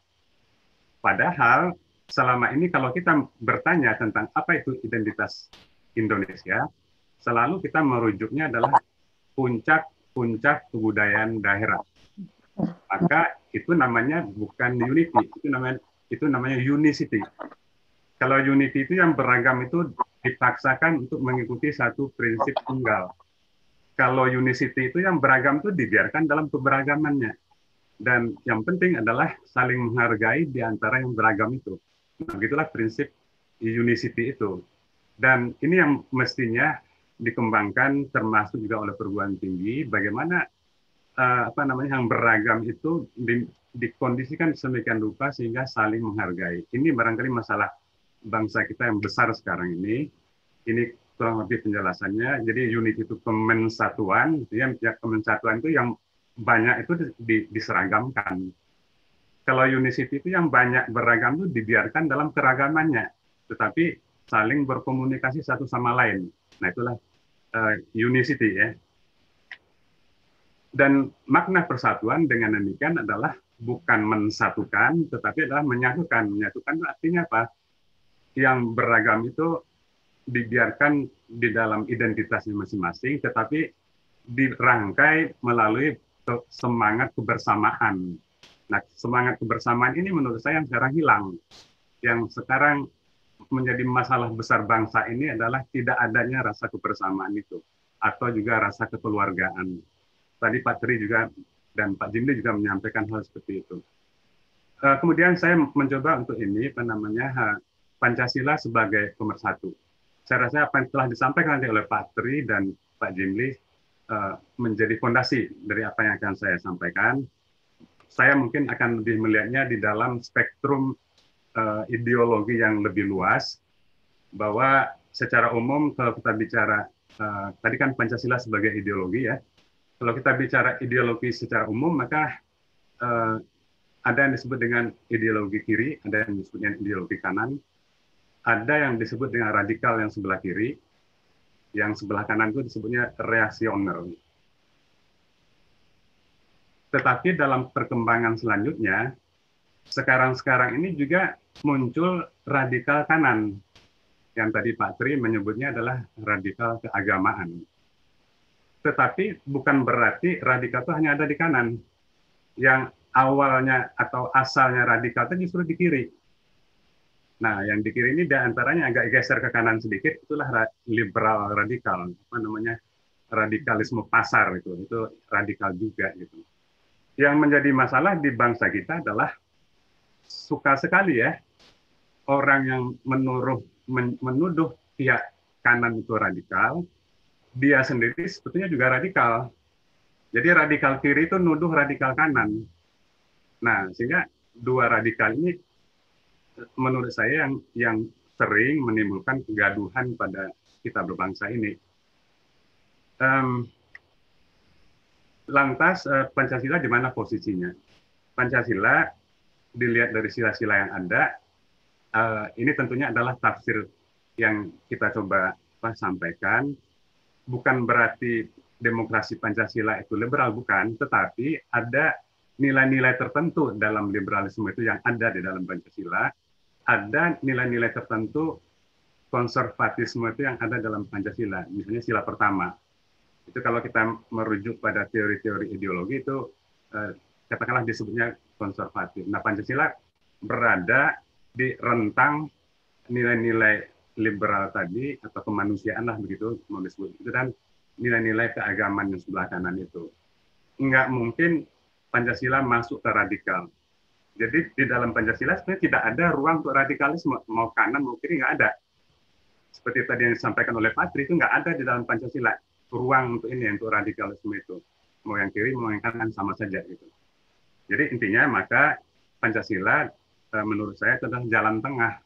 Jalan untuk men, apa ya mendamaikan uh, elemen bangsa yang plural ini dan menghilangkan unsur-unsur radikal memang begitu. Cuman radikal itu dua-duanya, radikal kiri, radikal kanan, radikal pasar, radikal keagamaan, dua-duanya yang harus di ini, yang harus di apa namanya uh, dipersoalkan begitu. Nah, Kemudian uh, sebetulnya hal yang juga sangat fundamental adalah kita ini kan lahir sebagai bangsa dulu, baru sebagai negara. Uh, kan itu uh, apa namanya Sumpah Pemuda itu kan lahir sebelum adanya proklamasi kemerdekaan Indonesia. Ya. Nah, oleh karena itu maka yang sangat penting adalah uh, kondisi ya. Tadi Pak Tri juga sudah menjelaskan Pancasila itu kan digali dari ini dari nilai-nilai kebangsaan orang orang kita kan belum ada negara. Kemudian dia menjadi landasan ideologi negara. Tetapi penggalian Pancasila kan dari ini, dari dari unsur-unsur kebangsaan. Nah, yang disebut dengan bangsa itu siapa? Di di dalam bangsa kita kan tumbuh berbagai keyakinan, ada berbagai agama, tumbuh berbagai aliran ilmu pengetahuan. Ini akademisi, tumbuh berbagai komunitas, uh, tumbuh juga uh, bukan tumbuh ya, ada uh, akar adat dan budaya. Kemudian juga ada, ada karya-karya anak bangsa yang dari Borobudur dan sebagainya itu adalah karya-karya anak bangsa. Intinya Pancasila kan digali dari itu, dari lima uh, apa ya nilai-nilai yang ada di dalam uh, bangsa kita. Menjadilah dia Pancasila dan menjadilah dia ideologi negara. Nah, kalau diinikan, kalau dipadatkan, menurut saya tidak hanya gotong royong nilai dasar Pancasila itu, tapi juga permusawaratan. Kalau gotong royong mungkin nilai sosialnya dipadatkan seperti itu, kalau nilai politiknya dipadatkan permusawaratan, tidak hanya gotong royong. Nah, permusawaratan ini sekarang menjadi masalah besar pada bangsa kita ini karena mulai kehilangan, mulai kehilangan uh, apa namanya nilai permusyawaratan itu dan terjadilah apa yang disebut dengan distorsi kehidupan bernegara. Distorsi itu artinya apa? Kalau kita bicara elemen bangsa, ya tadi itu agamawan, cendekiawan, ini raja, sultan dan sebagainya, kaum profesional. Ketika semuanya menjadi warga, dia menjadi rakyat. Awalnya dia kan menjadi elemen bangsa. Ketika dalam konteks negara menjadi rakyat Nah, justru elemen bangsa ini yang lebih jelas kategorinya. Kalau elemen negara yang disebut rakyat ini tidak jelas siapa pun. Tapi kan elemen bangsa ini lebih jelas. Ada berbagai-bagai agama, ada berbagai kaum agama, ada berbagai aliran uh, apa namanya pemikiran hmm. para cendikiawan, ada berbagai uh, apa namanya divisi-divisi di dalam TNI begitu kan. Raja Sultan juga bermacam-macam apa namanya uh, yang menjadi persoalan kita sekarang adalah Raja Sultan itu kan dulu yang mempunyai peran yang sangat besar dalam berdirinya bangsa ini. Tadi Pak Tri juga menyebutkan. Tetapi di dalam kita bernegara sekarang tidak diperankan. Raja Sultan itu kehilangan fungsi. Tidak difungsikan Raja Sultan itu. Nah juga kaum profesional. Intinya terjadilah semacam distorsi kehidupan berbangsa dan bernegara karena apa? Nilai-nilai dasar Pancasila itu diselewengkan. Uh, saya rasa tadi Pak apa Pak Tri dan Pak Jimli juga menyebut ya uh, dua yang mencoba dalam sejarah bangsa kita itu menyelewengkan yang satu komunis ke arah totalitarian itu, yang kemudian juga liberal yang tadi disebut juga. Nah, liberalnya artinya kehidupan politik kita sekarang ini memang pada akhirnya itu adalah uh, mengikuti prinsip kapital.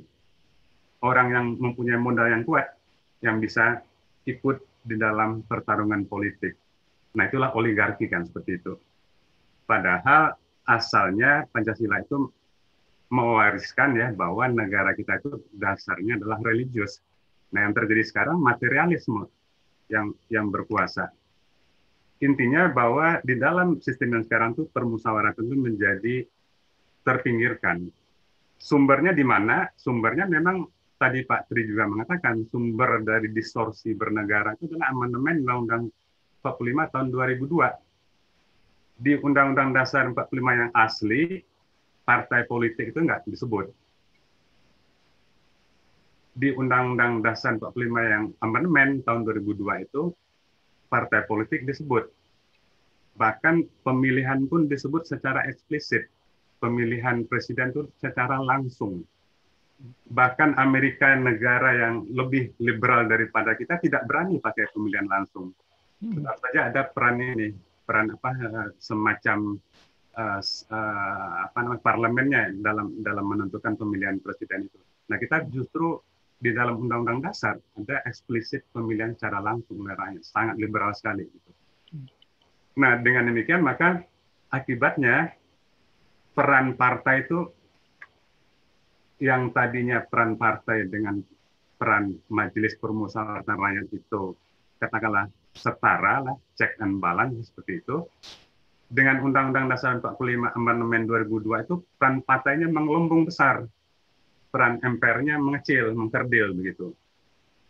Nah, masalahnya juga adalah masalahnya itu tidak hanya persoalan uh, fungsi partai yang membesar, tetapi bersamanya membawa nilai-nilai yang sebelumnya kita tidak memiliki nilai tersebut yang eh, boleh boleh saya katakan itu adalah nilai-nilai asing, individualisme, pertarungan, hmm. pencitraan, menang kalah. Kalau mau coba saya coba detailkan, sebetulnya kita mewarisi dari founding father kita nilai-nilai sebelah kiri secara kultural. Ada kekeluargaan, ada persatuan, ada musyawarah, bahkan pemilihan pemimpin pun muktamar di, di, di Muhammadiyah muktamar, di NU muktamar, di gereja juga muktamar juga. Nah, di situ ada nilai persaudaraan dan yang penting adalah nilai benar salah yang sebelah kiri itu kita diwarisi itu. Nah kalau kita rujuk sekarang terjadi adalah nilai menang kalah. Yang penting menang walaupun salah. Atau sebaliknya yang kalah itu justru orang yang benar gitu kan.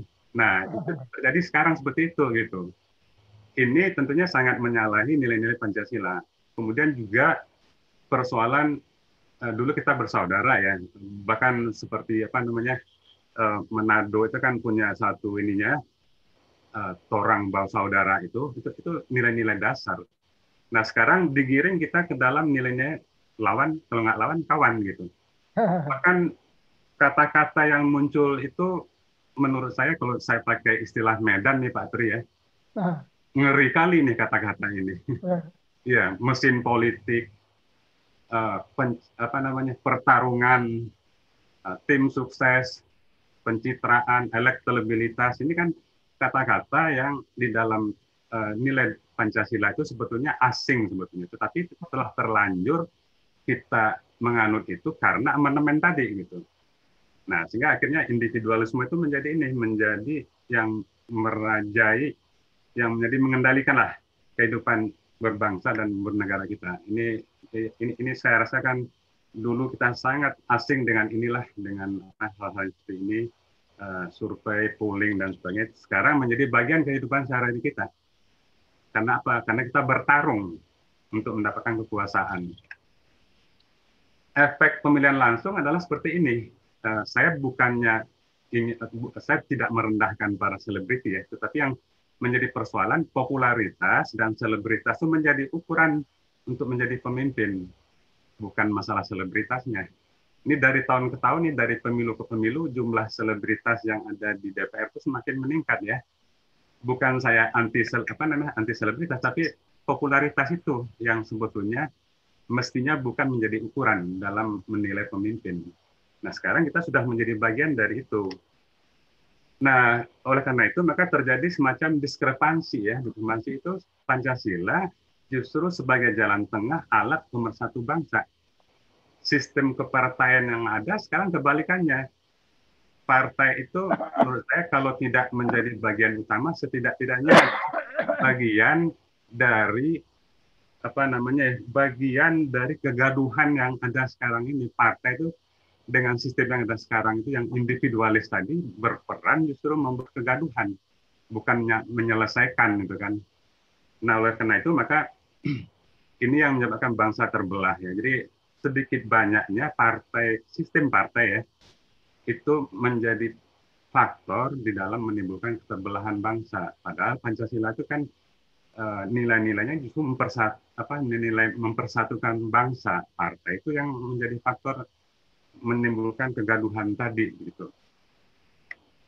Nah, oleh karena itu maka eh, tugas ke depan tentunya ini kami juga di ITB berupaya untuk selalu berpikir apa yang bisa dilakukan eh, dalam menghadapi keterbelahan bangsa yang sekarang ini dengan munculnya berbagai isu tadi radikalisme dan sebagainya. Eh, yang bisa kita lakukan adalah mencoba memikirkan setidak-tidaknya adalah kami mengusulkan bagaimana mengembalikan majelis permusyawaratan rakyat itu sehingga memiliki fungsi yang proporsional dibandingkan partai. Bukan lagi kita tuh diatur-atur oleh orang partai gitu ya. Dan di dalam partai sendiri juga kan terjadi kegaduhan juga. Hmm. Memilih pemimpin di partai itu juga dasarnya bukan lagi musyawarah, tetapi adalah individualisme. Dan ya. yang dikatakan Pak Jimli, siapa yang paling tebal kantongnya di partai, dia berpeluang untuk jadi pemimpin partai begitu, yang nantinya akan menjadi presiden. Nah seperti itu. Nah sementara majelis permusyawaratan rakyatnya terpinggirkan, tidak memiliki fungsi dan peran apa pun. Oleh karena itu maka usul kami adalah mengembalikan peran majelis permusyawaratan rakyat ini, nah setidak-tidaknya mengembalikan fungsi lima elemen atau majelis bangsa itu, mengembalikan fungsi agamawan, cendekiawan, TNI, Bala Tentara Cadangan, Raja Sultan, pemangku adat, profesional. Harus kita ingat bahwa Indonesia ini kan dibangun atas pengorbanan para Raja Sultan. Menyerahkan tanahnya untuk dijadikan negara ini, negara pulih Indonesia. Tetapi sekarang ini mereka tidak punya fungsi, apalagi punya peran gitu. Tidak diperankan, hanya setiap tahun tuh apa namanya ketemuan apa namanya uh, uh, uh, pertemuan di antara Raja Sultan itu hanya itu saja nostalgia seperti itu dan mereka tidak berperan secara konstruktif dalam membangun bangsa. Baik, itu barangkali yang bisa saya sampaikan sebagai bahan pemikiran untuk kita semua. Sekali lagi Pak Tri dan Pak Jimli, uh, ITB selalu apa ya, ada orang-orang yang selalu kita selalu berbicara, selalu berkumpul untuk mencoba memecahkan masalah bangsa ini dalam kapasitas yang ada pada kami, yaitu kapasitas sebagai saintis, sebagai uh, teknolog, dan sebagai uh, yang bergerak di bidang sosial humaniora. Terima kasih. Assalamualaikum warahmatullahi wabarakatuh. Waalaikumsalam warahmatullahi wabarakatuh. Terima kasih Pak Yasraf. Uh, ada beberapa hal yang saya sampaikan, diingatkan kepada Pak Yasraf. Yang pertama, ada sembilan fungsi Pancasila Kemudian konsep Bhinneka Tunggal Ika itu sebaiknya diterjemahkan dari Unicity in Diversity. Kemudian uh, Pak Yasar juga menjelaskan mengenai dua jenis radikal, radikal kiri dan kanan. Tapi dalam Pancasila tidak ada radikal. Karena Pancasila itu jalan tengah. Kemudian beliau juga mengingatkan uh, bagaimana kita uh, apa namanya bahwa ada satu nilai-nilai yang hilang di masyarakat kita nilai uh, permusawaratan dan dia mengusulkan kalau bisa akan dimunculkan kembali konsep majelis permusyawaratan rakyat. Baik itu yang bisa saya sampaikan dari apa yang diuraikan oleh Pak Yasraf. Selanjutnya kita uh, masuki sesi tanya jawab. Silakan Bapak dan Ibu. Uh, Pak Wadis, saya sudah raise hand itu pertama. Uh, saya Daryono Hadi. Silakan Pak Dar. Oke. Uh, selamat sore Bapak Ibu sekalian. Assalamualaikum warahmatullahi wabarakatuh. Uh, terima kasih kepada uh, FGP ITB yang telah memfasilitasi kita mendapat pencerahan dari para narasumber, dari Pak Tri sebagai tokoh bangsa, kemudian uh, Pak Jimmy sebagai tokoh apa namanya yang sangat uh, paham tentang hukum dan juga kawan kita uh, yang luar biasa tadi yang terakhir uh, saya ingin uh, bertanya uh, saya kira ini mungkin bisa ditanggapi oleh bapak-bapak uh, uh, narasumber bertiga ya jadi seperti tadi disampaikan oleh Pak Tri, kemudian Pak uh, Jimmy, dan juga terakhir oleh uh, Pak uh, Yasraf ya. Jadi bahwa uh, ada dua radikalisme. Tapi saya melihat yang uh, ingin saya tanyakan adalah terkait dengan radikalisme pasar atau radikalisme ekonomi. Uh, radikalisme pasar ini sudah uh, luar biasa apa namanya mempengaruhi kehidupan kita ya. Jadi oleh karena itu uh, dalam segala segi tapi saya uh, fokus pada uh, politik demokrasi gitu ya jadi bahwa demokrasi kita juga sudah sangat liberal ya. Tadi uh, saya kira disinggung oleh uh, ketiga narasumber gitu ya. Uh, apalagi uh, ya kita tahu lah meskipun kita tidak bisa melihat langsung tetapi uh, maraknya money politics ya untuk uh, baik di kegiatan uh, pemilu maupun juga kegiatan-kegiatan lain tadi termasuk juga tadi ya apa untuk eh, posisi-posisi uh, aparatur negara itu juga sangat rawan ya meskipun ya ada KPK tetapi ya kita tahu lah Pak KPK seperti apa sekarang gitu kan. Nah uh, tentu uh, ini juga tadi disampaikan ya bahwa akhirnya uh, politik kita demokrasi kita sudah mengalah ke uh, politik oligarki ya hmm. dan uh, Pak Yasraf sudah uh, menyampaikan bahwa yang dulunya kumul apa eh, pegangnya adalah bahwa kita musyawarah itu untuk mencapai yang benar ya. Eh, tentu supaya bisa membedakan antara yang benar dengan salah. Tetapi ya dengan politik oligarki itu dengan apa tadi Pak Jimmy juga menyampaikan siapa yang tebal ya bisa uh, berkuasa ya. Jadi uh, beralih kepada menang dan kalah ya Nah, tentu ini sudah tidak sejalan lagi dengan demokrasi Pancasila yang yang apa namanya uh, sudah kita sepakati bersama. Ya, uh, baik itu yang uh, secara konstitusional 18 Agustus maupun juga tadi ya dikatakan oleh Pak Jimmy bahwa uh, apa yang ditetapkan dalam dekrit presiden uh, 5 Juli 59 itu dijiwai oleh tadi yang uh, 1 Juni maupun yang uh, Piagam Jakarta. Nah, nilai-nilai musyawarah ini uh, sudah sama sekali tidak ada di dalam demokrasi kita. Nah, uh, yang ingin uh, saya sampaikan adalah uh, Pak Tri, Pak Jimmy, dan juga Pak Yasraf ya sebagai orang yang uh, tentu membahas hal ini.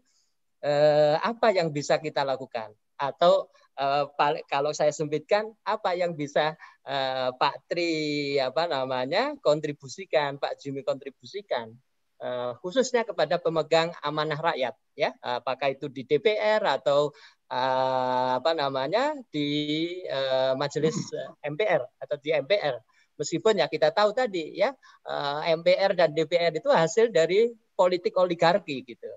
Nah uh, saya kira kita betul-betul uh, harus kembali kepada demokrasi Pancasila. Nah saya kira kan tidak ada cara lain ya tadi ada amandemen uh, UUD yang uh, tadi juga dikatakan ya kurang pas dan sebagainya apa. Nah, ini saya kira tokoh-tokoh seperti Pak Tri, kemudian Pak Jimmy dan teman-teman juga di ITB saya kira meskipun tadi Pak Jimmy juga mengatakan masukan-masukan yang tadi terkait bagaimana kebijakan-kebijakan publik itu supaya bisa dinilai dari nilai-nilai Pancasila terhadap nilai-nilai Pancasila. Nah, ini saya kira eh, kami tentu sangat mendorong tokoh-tokoh nasional itu ya bagaimana kita menyuarakan kepada pemegang amanat rakyat untuk kembali lagi kita bersama kepada demokrasi Pancasila. Meskipun ada juga yang mena eh, yang bertanya apa sih demokrasi Pancasila? Tetapi kalau tadi yang diuraikan oleh Bapak narasumber bertiga saya kira kita paham lah apa nilai-nilai yang digali dari musyawarah untuk mencapai kebenaran itulah yang harusnya kita utamakan. Itu yang pertama.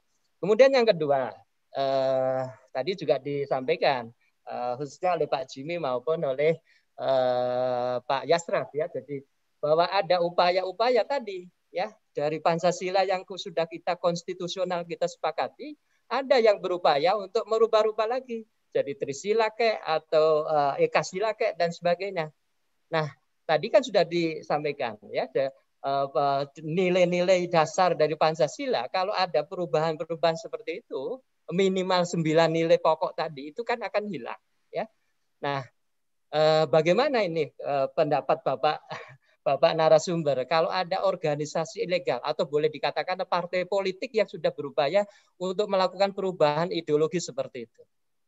Ini tantangan kita bersama ke depan, ya. Eh, apakah belum bisa dikategorikan bisa dikategorikan ya bahwa ini membahayakan ideologi negara sehingga aparat hukum itu sudah bisa bertindak gitu.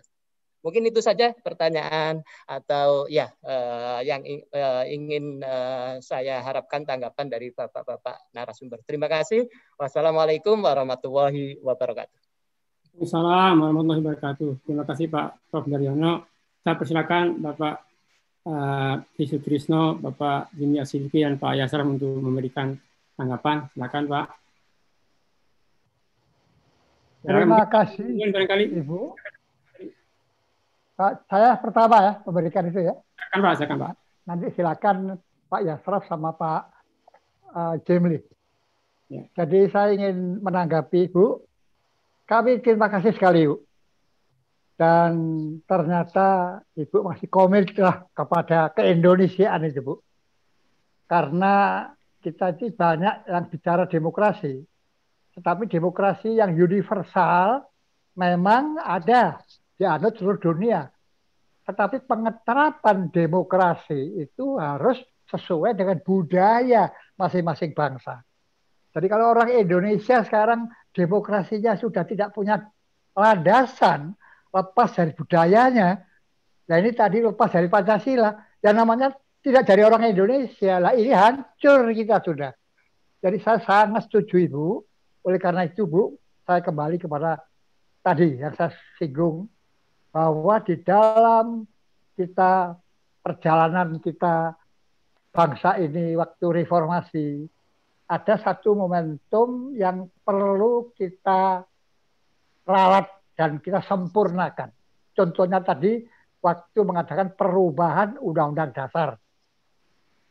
Memang tidak dilarang karena pasal 37 ada memberikan peluang untuk merubah Undang-Undang Dasar.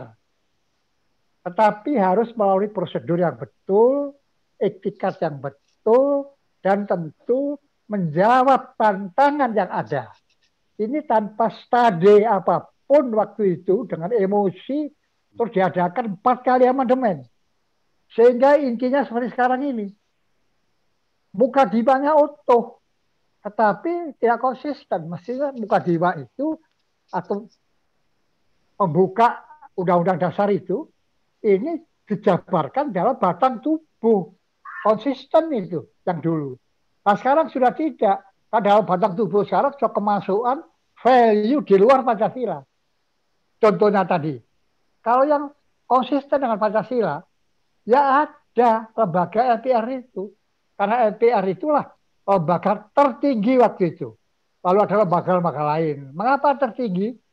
Ya karena itu tempat rakyat. Karena membuat negara Indonesia ini bukan siapa-siapa. Yaitu rakyat semuanya ini berjuang. Mereka yang membuat negara ini. Oleh karena itu ada majelis permusyawaratan rakyat, rakyat tertinggi. Dan isinya pun hebat. Dalam majelis itu ada DPR, anggotanya menjadi anggota MPR, kemudian ada utusan daerah. Daerah mengutus, Bu. Karena dirubah menjadi Dewan Perwakilan Daerah. Nah ini nggak cocok, Bu. Dewan Perwakilan Daerah itu negara federal. Yang mereka mengaku ini senator. Malah ada bangga dengan senator Senayan. Tidak bisa, kita negara kesatuan tidak punya order day seperti itu. Jadi kita harus konsekuen membetulkan. Tadi saya katakan konsekuen supaya kita tidak nanti waste of time, waste of energy, waste of money, timbul sengketa, timbul semacam-macam efek lah. Nah ini harus kita tertibkan kembali. Oleh karena itu kita kritisi Bu. Kita tidak melarang terutama saya para orang tua ini diadakan amandemen atau perubahan. Tetapi amandemen kita yang bagaimana? Contoh Bu, amandemen itu mestinya waktu itu masih ada tab yang mengatakan walaupun sudah disepakati oleh MPR tapi pasti harus ditanyakan kepada rakyat lewat referendum. Itu ada tabnya, Bu. Tetapi tab itu dicabut. Mungkin maksudnya supaya tidak merintangi. Nah, oke, okay, nyabut tab, tapi lupa mereka bahwa tab itu sudah turun. Turunannya ada undang-undangnya. Undang-undang nomor 5 tahun 85 yang mengatur tentang referendum itu dari tabnya dicabut tapi undang-undangnya masih ada sekarang. Nah apa artinya? Artinya event perubahan itu kan cacat hukum, Bu. Saya tidak melarang orang mengubah, merubah, mengamandemen dalam arti menyempurnakan. Dari Indonesia semakin sempurna, sesuai dengan tantangan zamannya, tapi tetap memegang jati dirinya Indonesia. Kita tidak boleh berubah, walaupun ada macam-macam globalisasi pengaruh apa pun, kita harus bisa menyaring Bu. Yang baik boleh kita terima untuk memperkaya kita. Tapi yang merusak tidak bisa. Setiap bangsa punya kedaulatan itu untuk menentukan siapa dia. Apa dia akhirnya jati dirinya. Nah kita hampir kacau balau ini Bu. Nah oleh karena itu sejak tahun itu sampai sekarang kita terus bicara soal ini Bu. Nah, untungnya sekarang Pak Jokowi membuat badan yang namanya BPIP itu. Jadi samping nanti badan ini ikut membantu pemerintah supaya rakyat semuanya dibangun kembali, ya, mau mempelajari kembali apa itu Pancasila, kemudian mau menghayati dan akhirnya juga dituntut untuk mengamalkan, tetapi juga kita sekaligus melihat apa yang sudah terjadi sekarang di lapangan ini, Bu. Karena sekarang sejak empat kali amandemen itu. Kemudian undang-undang yang lain turunannya, baik ideologi, politik, budaya, pertahanan, ini sudah tidak konsisten Bu dengan Pancasila. Nah ini mau ke mana kita? Menurut saya ini akan melemahkan Indonesia. Oleh karena itu kita pakai satu term kaji ulang. Ya. Ada istilah kaji ulang. Mengapa? Karena waktu dulu tahun 2002 itu selesai amandemen yang keempat. Begitu selesai hari ini, beberapa hari lagi MPR mengeluarkan TAP nomor satu yang intinya untuk mengkaji secara komprehensif terhadap empat kali perubahan itu dengan membentuk komisi konstitusi. Waktu itu bentuk komisinya diketuai oleh Profesor Sri Sumantri dari Bandung. Kemudian wakilnya dari kita fraksi ABRI, Laksamana Latkonsina. Tetapi tidak ada hasilnya, Bu. Komisi ini mengkaji, hasilnya diserahkan MPR, tetapi tidak ada follow up. Sekarang yang muncul dalam empat kali amandemen itu saja yang kita lihat banyak sekali kekeliruan dan kelemahan. Dan ini harus dibetulkan, Bu. Saya pakai istilah Saya tidak mencari siapa yang salah, tidak. Saya mengingatkan. Kita mari menyelamatkan bangsa dan negara ini. Manakala ada kesalahan, kita semua mari introspeksi. Mau koreksi diri. Saling menasihati musyawarah tadi. Dengan besar jiwa. Insya Allah kalau itu bisa kita tempuh, Indonesia akan lebih mantap. Tapi kalau tidak, Bu, yang sekarang ini dibiarkan terus. Yang Pak Ibu tahu tadi, ada macam-macam sistem yang sebetulnya bukan asli Pancasila itu. Wah kacau Bu. Jadi kembali saya setuju tadi Ibu mengatakan ini cocok juga dengan salah satu program partai. Ya, saya sebut saja Bu Mega sudah juga waktu itu partainya menteriakkan supaya Indonesia sebagai negara besar tetap punya GBHN. Nah, kemudian waktu Bu Mega mendapatkan doktor di Akademi Dalam Negeri, beliau tambahkan lagi supaya GBHN ada dan yang membuat GBHN adalah MPR. Tidak mungkin GBHN dibuat oleh lembaga lain. Kalau dulu memang GBHN dibuat oleh MPR. MPR adalah lembaga tertinggi tempatnya rakyat bermusyawarah membuat ke mana arah kita Indonesia ini. Nah oleh karena itu isinya MPR adalah satu tadi anggota DPR itu yang lewat partai, tetapi ada yang dari utusan daerah, bukan Dewan Perwakilan Daerah, kita bukan negara serikat kayak Amerika, ada senator, ada negara bagian, tidak ada, kita negara kesatuan. Yang ada utusan daerah. Tapi masih kurang, Bu. Yang tidak lewat partai maupun tidak tersaring oleh utusan daerah masih terwadai dalam utusan golongan, Bu. Nah, ada tiga komponen ini, Bu, MPR. Nah, tiga komponen inilah yang mencerminkan wajah rakyat nanti yang bermusyawarah untuk membuat GBHN. Setelah GBHN ada, baru mereka bermusyawarah lagi memilih siapa yang menjadi presiden. Makanya disebut presiden mandataris MPR. Presiden diberikan GBHN untuk melaksanakan pembangunan lima tahun kemudian mempertanggungjawabkan. Gitu Bu sistematikanya. Dan sekarang tidak. Yang ini dianggap lebih demokratis katanya. Saya nggak ngerti apa itu demokratisnya itu. Mestinya ngomong begitu bisa memberikan reasoning. Apa pointernya? Jadi hanya ngomong pemilihan langsung itu lebih demokratis. Apanya? Sekarang kita kurang duit, kita sendiri melarat, uang dipakai macam-macam pesta demokrasi yang seperti itu yang sebetulnya itu sudah nyeleweng daripada kita. Kalau kita insya Allah Bu, cukup dibicarakan oleh MPR, itu perwakilan kita, rakyat tenang semuanya. Dan setelah diputuskan, mungkin juga tidak mufakat bulat, Bu. Ada yang tidak setuju pun, ada itu klausul yang mengatakan, kalau tidak bisa mufakat bulat, bolehlah itu nanti diambil secara apa itu pemungutan suara. Jadi ada seperti itu. Tapi sistem kita Pancasila, MPR dengan tata kerjanya dan produknya, strukturnya itu sudah pas dengan Pancasila. Jadi kalau ini dibiarkan, ya saya kalau alam bu tak tahu kan. Oleh karena itu saya setuju ibu ini bahwasanya MPR sebagai lembaga tertinggi harus dikembalikan karena ini konsekuensi daripada Pancasila itu. Ini dari saya bu dan ini saya pakai tadi kalau kita mau memperbaiki itu dengan cara mengkaji ulang. Apa itu kaji ulang? Kaji ulang itu Undang-Undang 45 yang asli dikembalikan.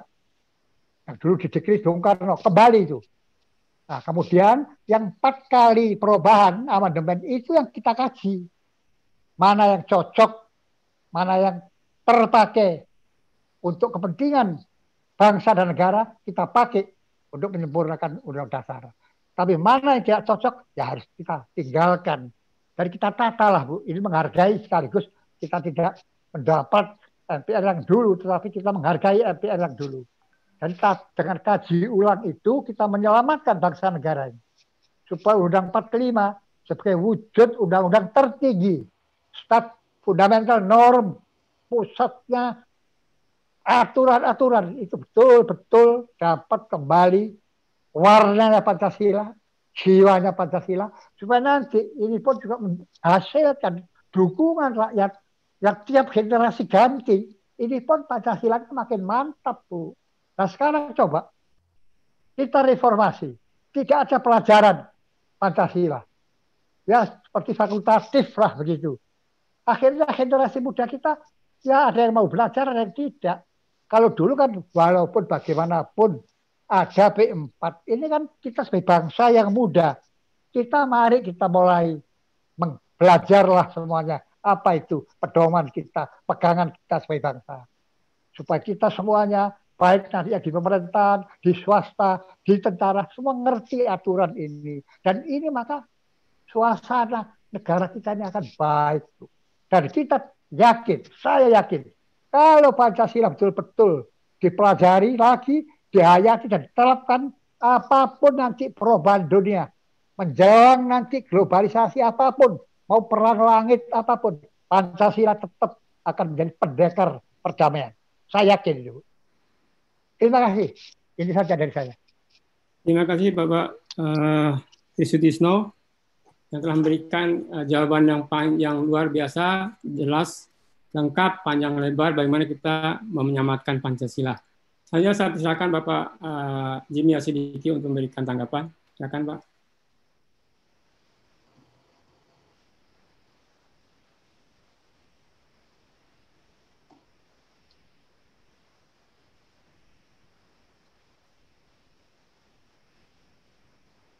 Di unmute, unmute, un, unmute dulu tuh Pak. Oh belum belum kedengaran. Ya Pak udah pas Udah. Halo? Udah Pak. Hmm. Ah udah. Udah. Silakan Pak. Baik saya saya uh, gembira ini mendengar dari Pak Tri uh, sebab biasanya saya suka kumpul dengan sekarang ini mantan-mantan anggota MPR kumpul di forum konstitusi namanya. Jadi mereka yang mengerjakan perubahan 1, 2, 3, dan 4 itu aktif di forum konstitusi itu dan sering undang saya. Tapi uh, sekali-sekali saya juga perlu mendengar pandangan-pandangan seperti yang disampaikan Pak Tri. nah, sebetulnya ada beberapa hal yang bisa di, didiskusikan. Nomor satu tadi mengenai fungsi pengkajian. Saya kira bagus sekali itu dan harusnya MPR bisa kita dorong. Dulu waktu ketua MPR-nya Pak Topik Dimas, saya sudah bertemu memberi masukan. Saya bilang MPR itu jangan melakukan sosialisasi.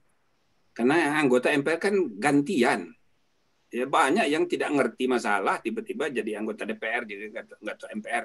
Masa diberi tugas memasyarakatkan undang dasar Pancasila kan nggak pas apalagi eh, kan kita tidak mungkin me, me, apa, me, menghalangi kan? Orang yang duduk menjadi wakil rakyat itu tidak harus orang yang mengerti. Yang penting dia mewakili rakyat. Maka saya bilang diganti ini programnya bukan sosialisasi karena sosialisasi itu pekerjaan pemerintah. Hmm. tapi pengkajian. Nah pengkajian itu menyerap aspirasi dari bawah ke atas yang nanti ujungnya itu me, menyusun kebijakan haluan negara, kebijakan perubahan undang-undang dasar. Jadi dari bawah ke atas, bukan dari atas ke bawah. Nah, senang sekali pimpinan MPR mendengar usul saya itu. Mereka rapat, tapi tiga bulan kemudian saya dengar, dan sampai sekarang ini diputuskan, bukan diganti nama program sosialisasi berganti menjadi pengkajian, tapi ditambah satu program lagi sosialisasi tetap, pengkajian ditambahkan jadi program baru sampai sekarang. Jadi eh, itu cara MPR menambahin pekerjaan sehingga anggaran juga bertambah. jadi repot jadi. Nah, tapi ini ada peluang. Sekarang pimpinan MPR tidak seperti MPR yang sebelumnya.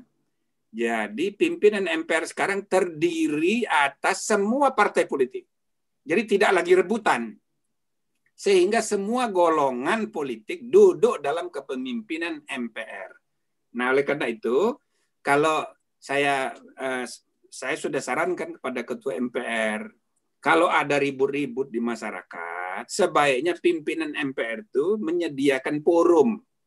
Namanya forum penyaluran aspirasi. Nanti dulu mengambil keputusan untuk mengubah undang-undang dasar belakangan. Yang penting dengarkan dulu semua kelompok yang demo-demo itu lebih baik di MPR. Ya kan? Kecuali kalau hal-hal teknis itu urusan DPR, tapi kalau urusan urusan uh, yang sifatnya itu uh, uh, apa namanya nilai-nilai fundamental kehidupan berbangsa bernegara, mestinya di MPR itu ada mekanisme forum-forum sidang mendengarkan suara masyarakat.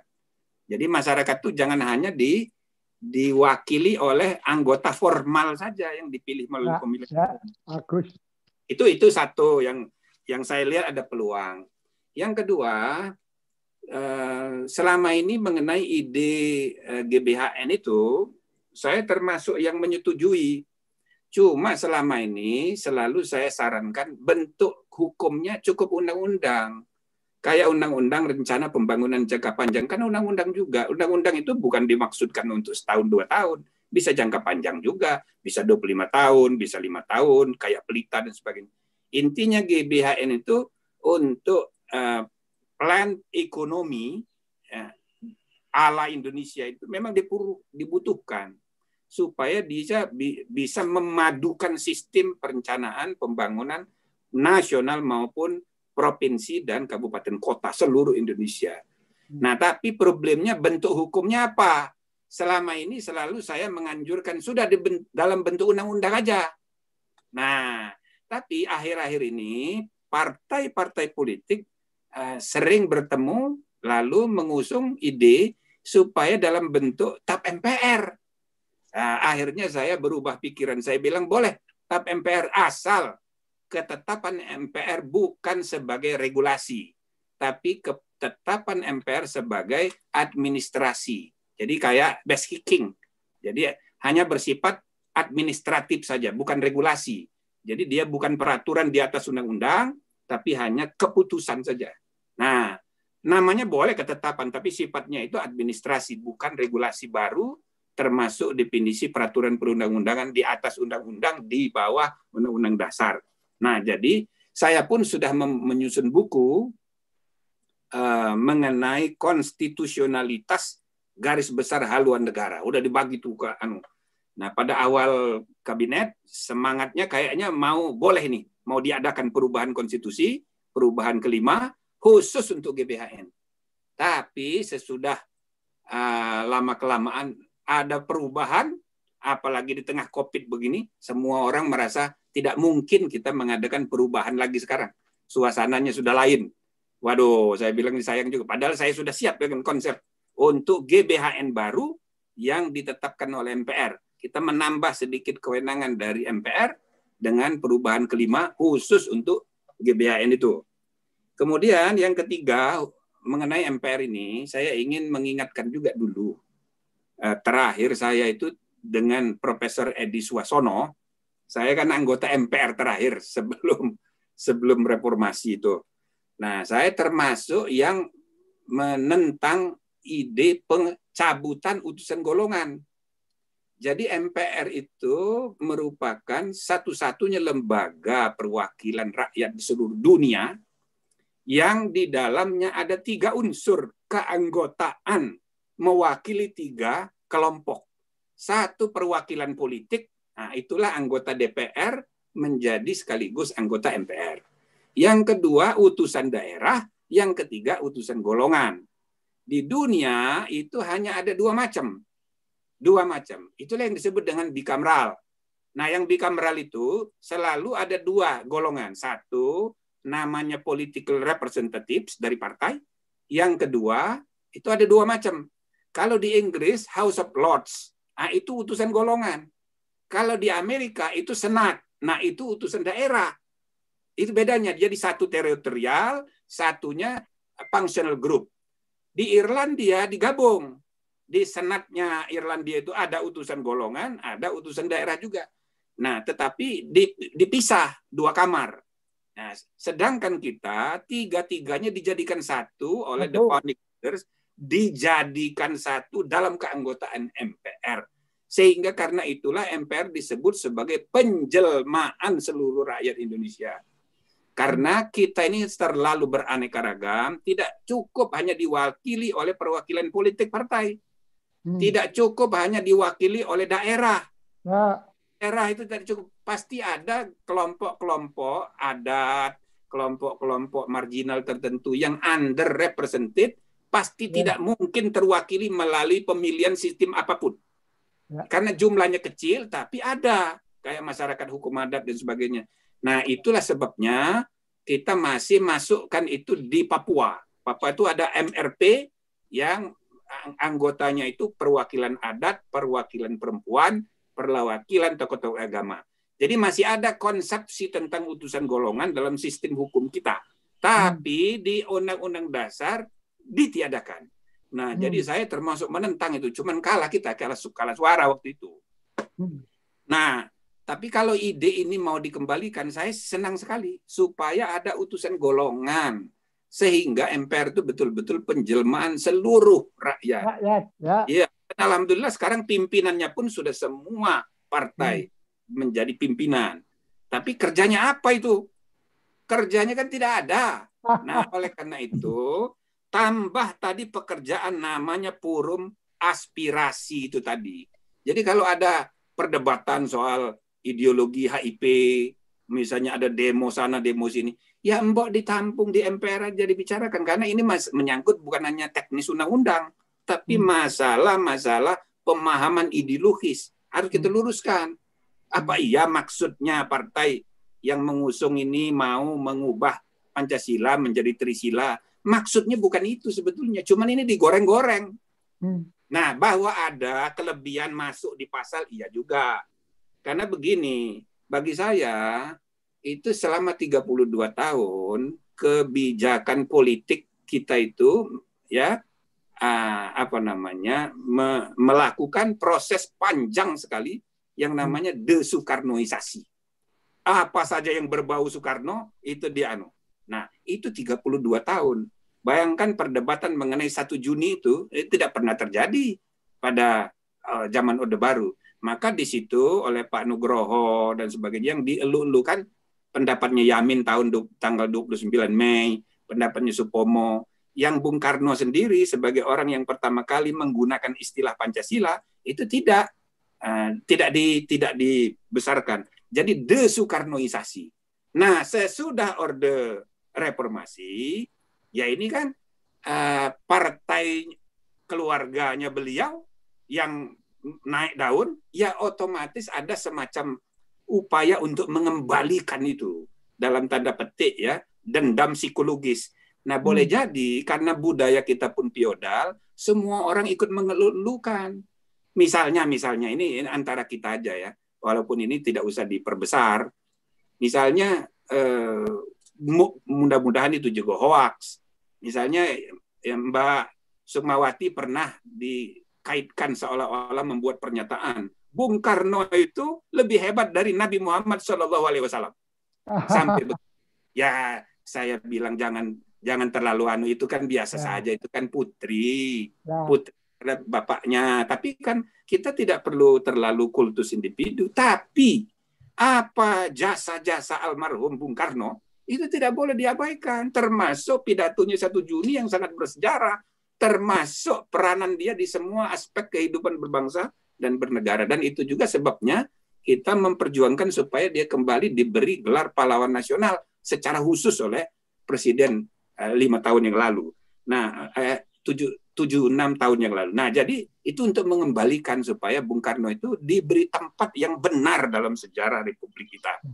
Nah, jadi kembali lagi mengenai Undang-Undang HIP ini kan sudah ditunda pembahasannya. Saya berharap tahun depan masih bisa kita bahas gitu, tapi dengan uh, perbaikan diperbaiki dulu supaya tidak salah paham.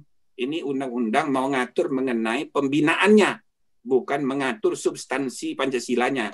Nah, hmm. in, dan ini ini saya rasa sekaligus kita uh, uh, membuat hubungan-hubungan komunikasi publik itu jadi rasional. Jangan seperti sekarang ini uh, semuanya serba hitam putih. Nah, kemudian ada hal-hal yang saya ingin tambah informasi aja, perspektif yang mungkin menambah ini. Misalnya tadi eh, soal unicity in diversity. Sebenarnya ada istilah lain juga yang sering dibicarakan, yaitu uniformity versus unity in diversity. Kalau dibicarakan mengenai unity in diversity, itu memang maksudnya adalah uh, Bhinneka Tunggal Ika itu bukan untuk untuk menyeragamkan. Jadi persatuan itu dalam bahasa kita ada dua maknanya. Satu persatuan sebagai prinsip, yang kedua persatuan dalam pengertian bentuk organisasi. Maka istilah persatuan pernah dipakai untuk makna federal, misalnya RPI, Republik Persatuan Islam di Makassar dulu. Nah, itu RPI itu adalah federal. Jadi kata persatuan dipakai untuk maksud federal. Tapi kalau kata kesatuan dipakai untuk maksud unitary state. Maka yang kita pilih adalah NKRI. Jadi negara kesatuan dalam pengertian bentuk negara. Tapi pengertian kedua, kesatuan itu ada uniformity. Sebaliknya persatuan pun dalam pengertian yang lain itu adalah unity. Nah, dalam unity itu bukan berarti penyeragaman. Beda dengan kesatuan. Kalau kesatuan itu penyeragaman. Nah, sehingga uh, sering kali kita salah paham seakan-akan kita ini harus persatuan dan kesatuan direndengkan. Padahal dua kata yang berbeda. Kalau kesatuan dalam makna yang disetarakan dengan persatuan, kesatuan itu menyeragamkan.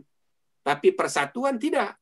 Nah, jadi persatuan Indonesia sebagai sila ketiga itu betul-betul maknanya filosofi. Ialah unity in diversity, bukan penyeragaman. Nah, seperti yang diistilahkan oleh uh, dalam istilah unicity in diversity itu tadi untuk mencegah jangan sampai ada penyeragaman. Nah, saya kira ini ini anu perspektif lain dari segi yang biasa didiskusikan di kalangan ilmuwan politik dan tata negara ya.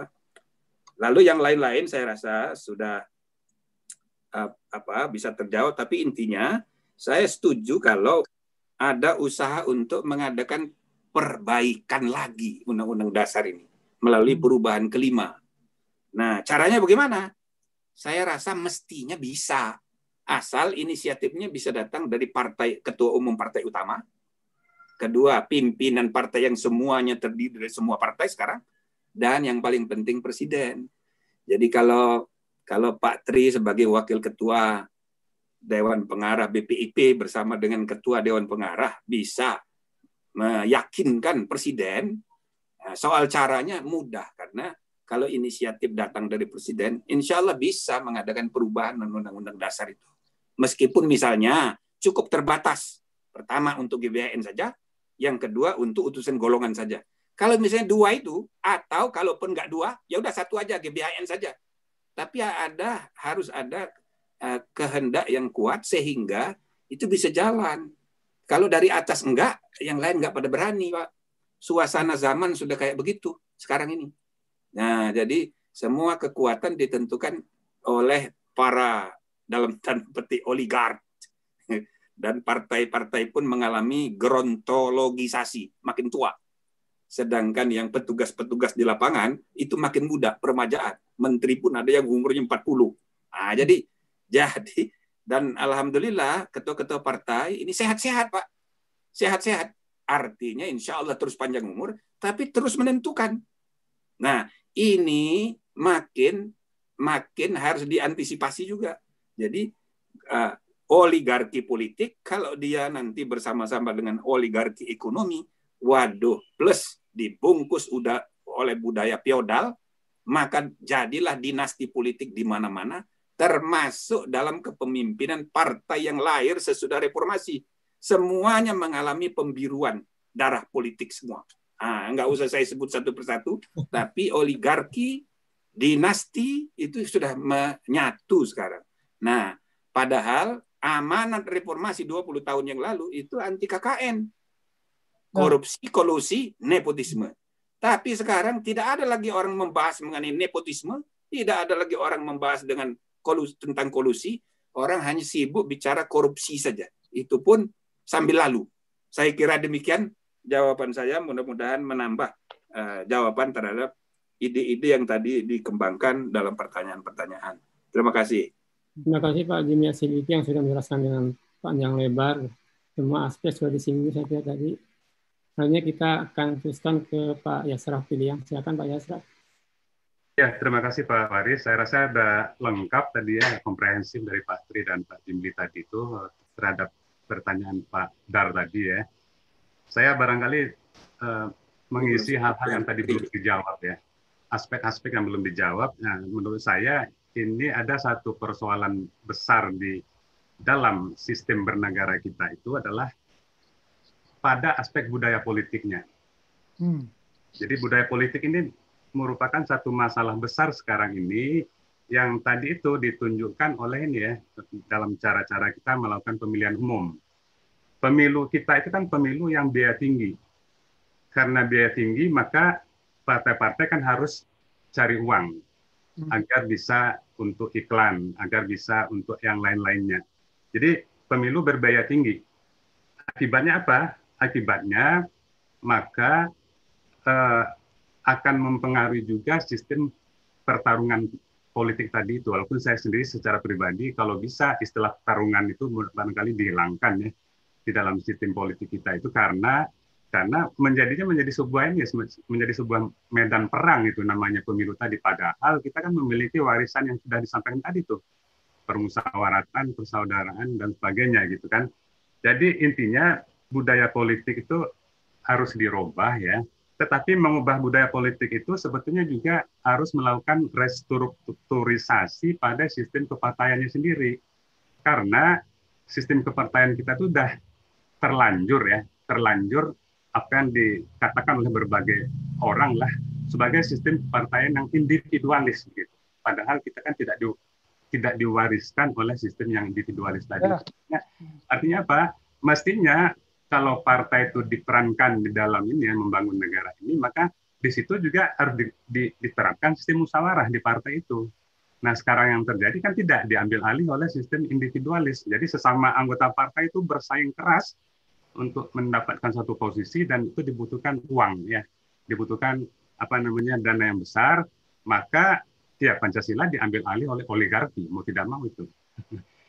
Tetapi juga melakukan restrukturisasi sistem partai itu percuma saja kalau undang-undang dasarnya tetap yang ini yang amandemen 2002 itu itu percuma. Karena begini ya, misalnya kecenderungan penggunaan uang di dalam sistem politik itu sebelum reformasi juga katakanlah mungkin sudah ada gitu ya. Tetapi kalau itu sudah ada di undang-undang dasar, misalnya katakanlah presidensial threshold itu di mana setiap calon presiden itu harus memiliki 20 persen suara di masing-masing daerah, itu kan memerlukan biaya besar itu. Akibatnya apa? Akibatnya menjadi oligarki tadi gitu. Jadi undang-undang dasar kita yang amandemen 2002 itu yang yang ini yang yang yang memberi ruang pada kita untuk melakukan oligarki.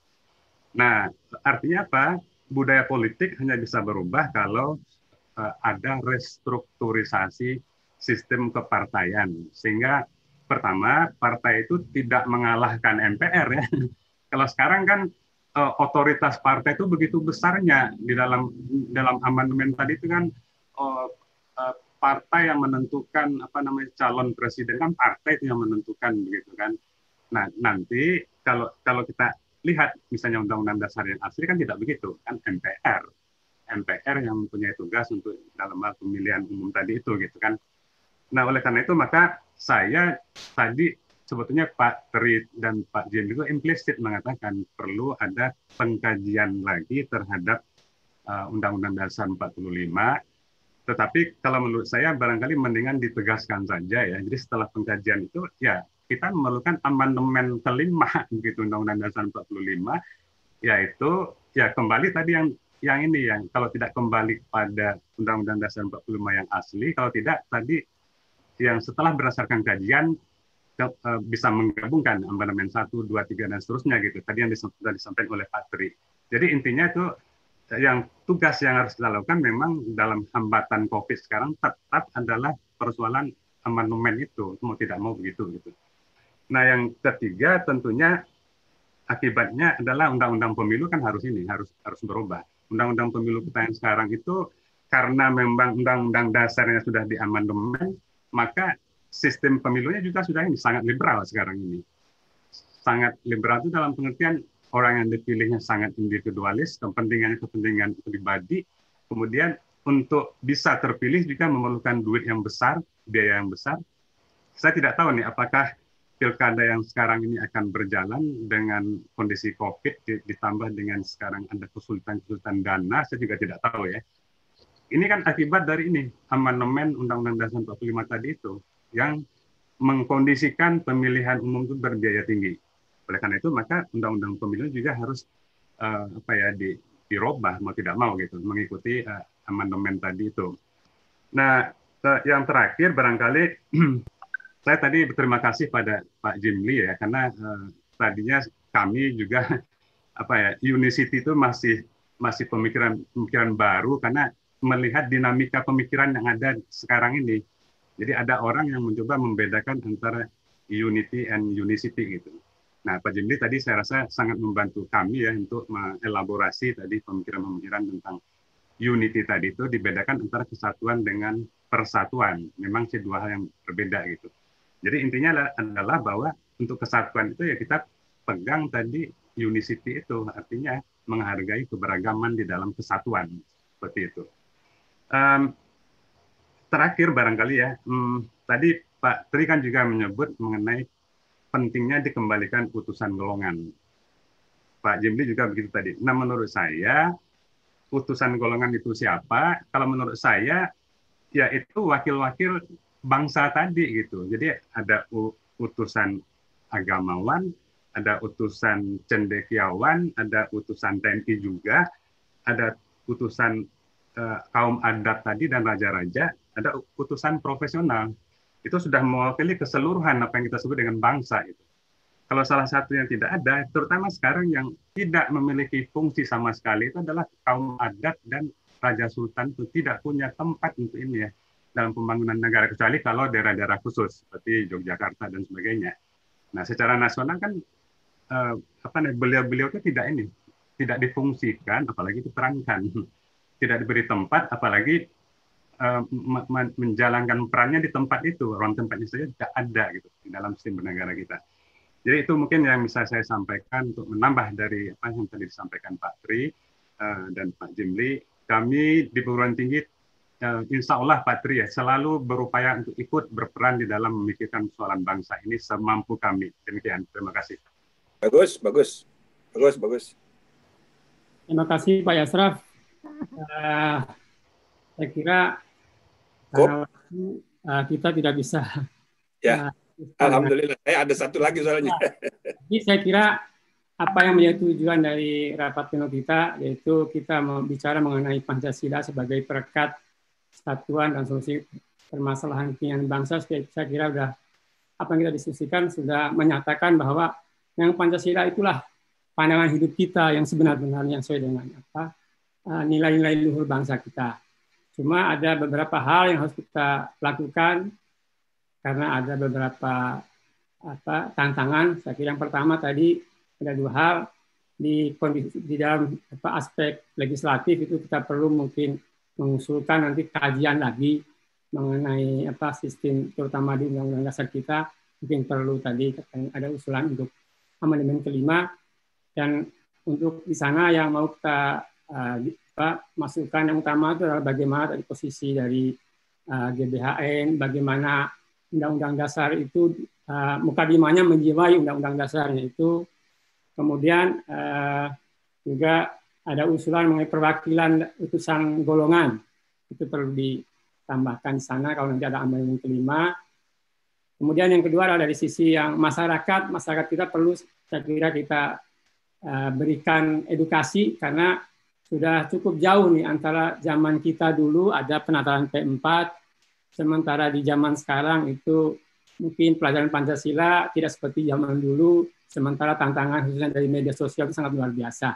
Jadi itu saya kira tantangan kita. Uh, sekali lagi karena uh, keterbatasan waktu, mohon maaf bagi Bapak Ibu yang ingin bertanya lagi mungkin uh, bisa mungkin nanti langsung ke tiga pembicara itu nanti bisa japri ya. Boleh, boleh, boleh, boleh. Ya. Kira bisa Pak ya. Baik, terima kasih. Ya. Alhamdulillah. Saya penutupan. mohon duluan ya. Saya kira ya, penutupan penutupan ya Pak. Ya. Penutupan Pak. Saya kira setelah ini kita akan teruskan dengan sambutan penutupan yang akan disampaikan oleh Bapak Ketua Forum PBB Pak Freddy Permanajen. Silakan Pak Freddy. Baik Pak Maris, terima kasih. Singkat saja nih kami terima kasih betul kepada para tokoh ketiga tokoh ini, Pak Tri, Pak Jimli, Pak Yasal yang telah mencerahkan kita ini sore ini. Dan kita berharap insya Allah bahwa dari hasil diskusi ini akan ada lagi amandemen kelima yang justru memperbaiki kehidupan bangsa. Yang sesuai dengan pembukaan kita tujuannya adalah memberi keadilan untuk kehidupan bangsa dan negara. Terima kasih. Wassalamualaikum warahmatullahi wabarakatuh. Dan mohon maaf sekali lagi atas jika ada kesalahan-kesalahan dan tetap sehat dan semangat Pak Tri, Pak Jimli, Pak Yasal dan Bapak Ibu semua para senior. Terima kasih. Wassalamualaikum warahmatullahi wabarakatuh. Baik, baik Pak Tri. Terima kasih Pak Tri, Pak Jimli. Assalamualaikum warahmatullahi wabarakatuh. Pak Yasal. Iya, Pak Tri. Terima kasih. Pak Kusyanto. Di foto lagi nggak? Di foto nggak? Di foto nggak? Kita foto ya. Foto, foto. Kita foto baik, baik. Saya bukan potretnya. Ya. Oke, baik ya. Munculkan dulu Bapak Ibu sekalian sebentar ya. Uh, Pak saya, Jimli masih ada, Pak Jimli ya. Pak Jimli kayaknya sudah live kayaknya. Oke, oke, sebentar Pak ya. Pak Ibu, saya satu dulu. Makasih, makasih ya. Ya, Ya. bentar. Pak.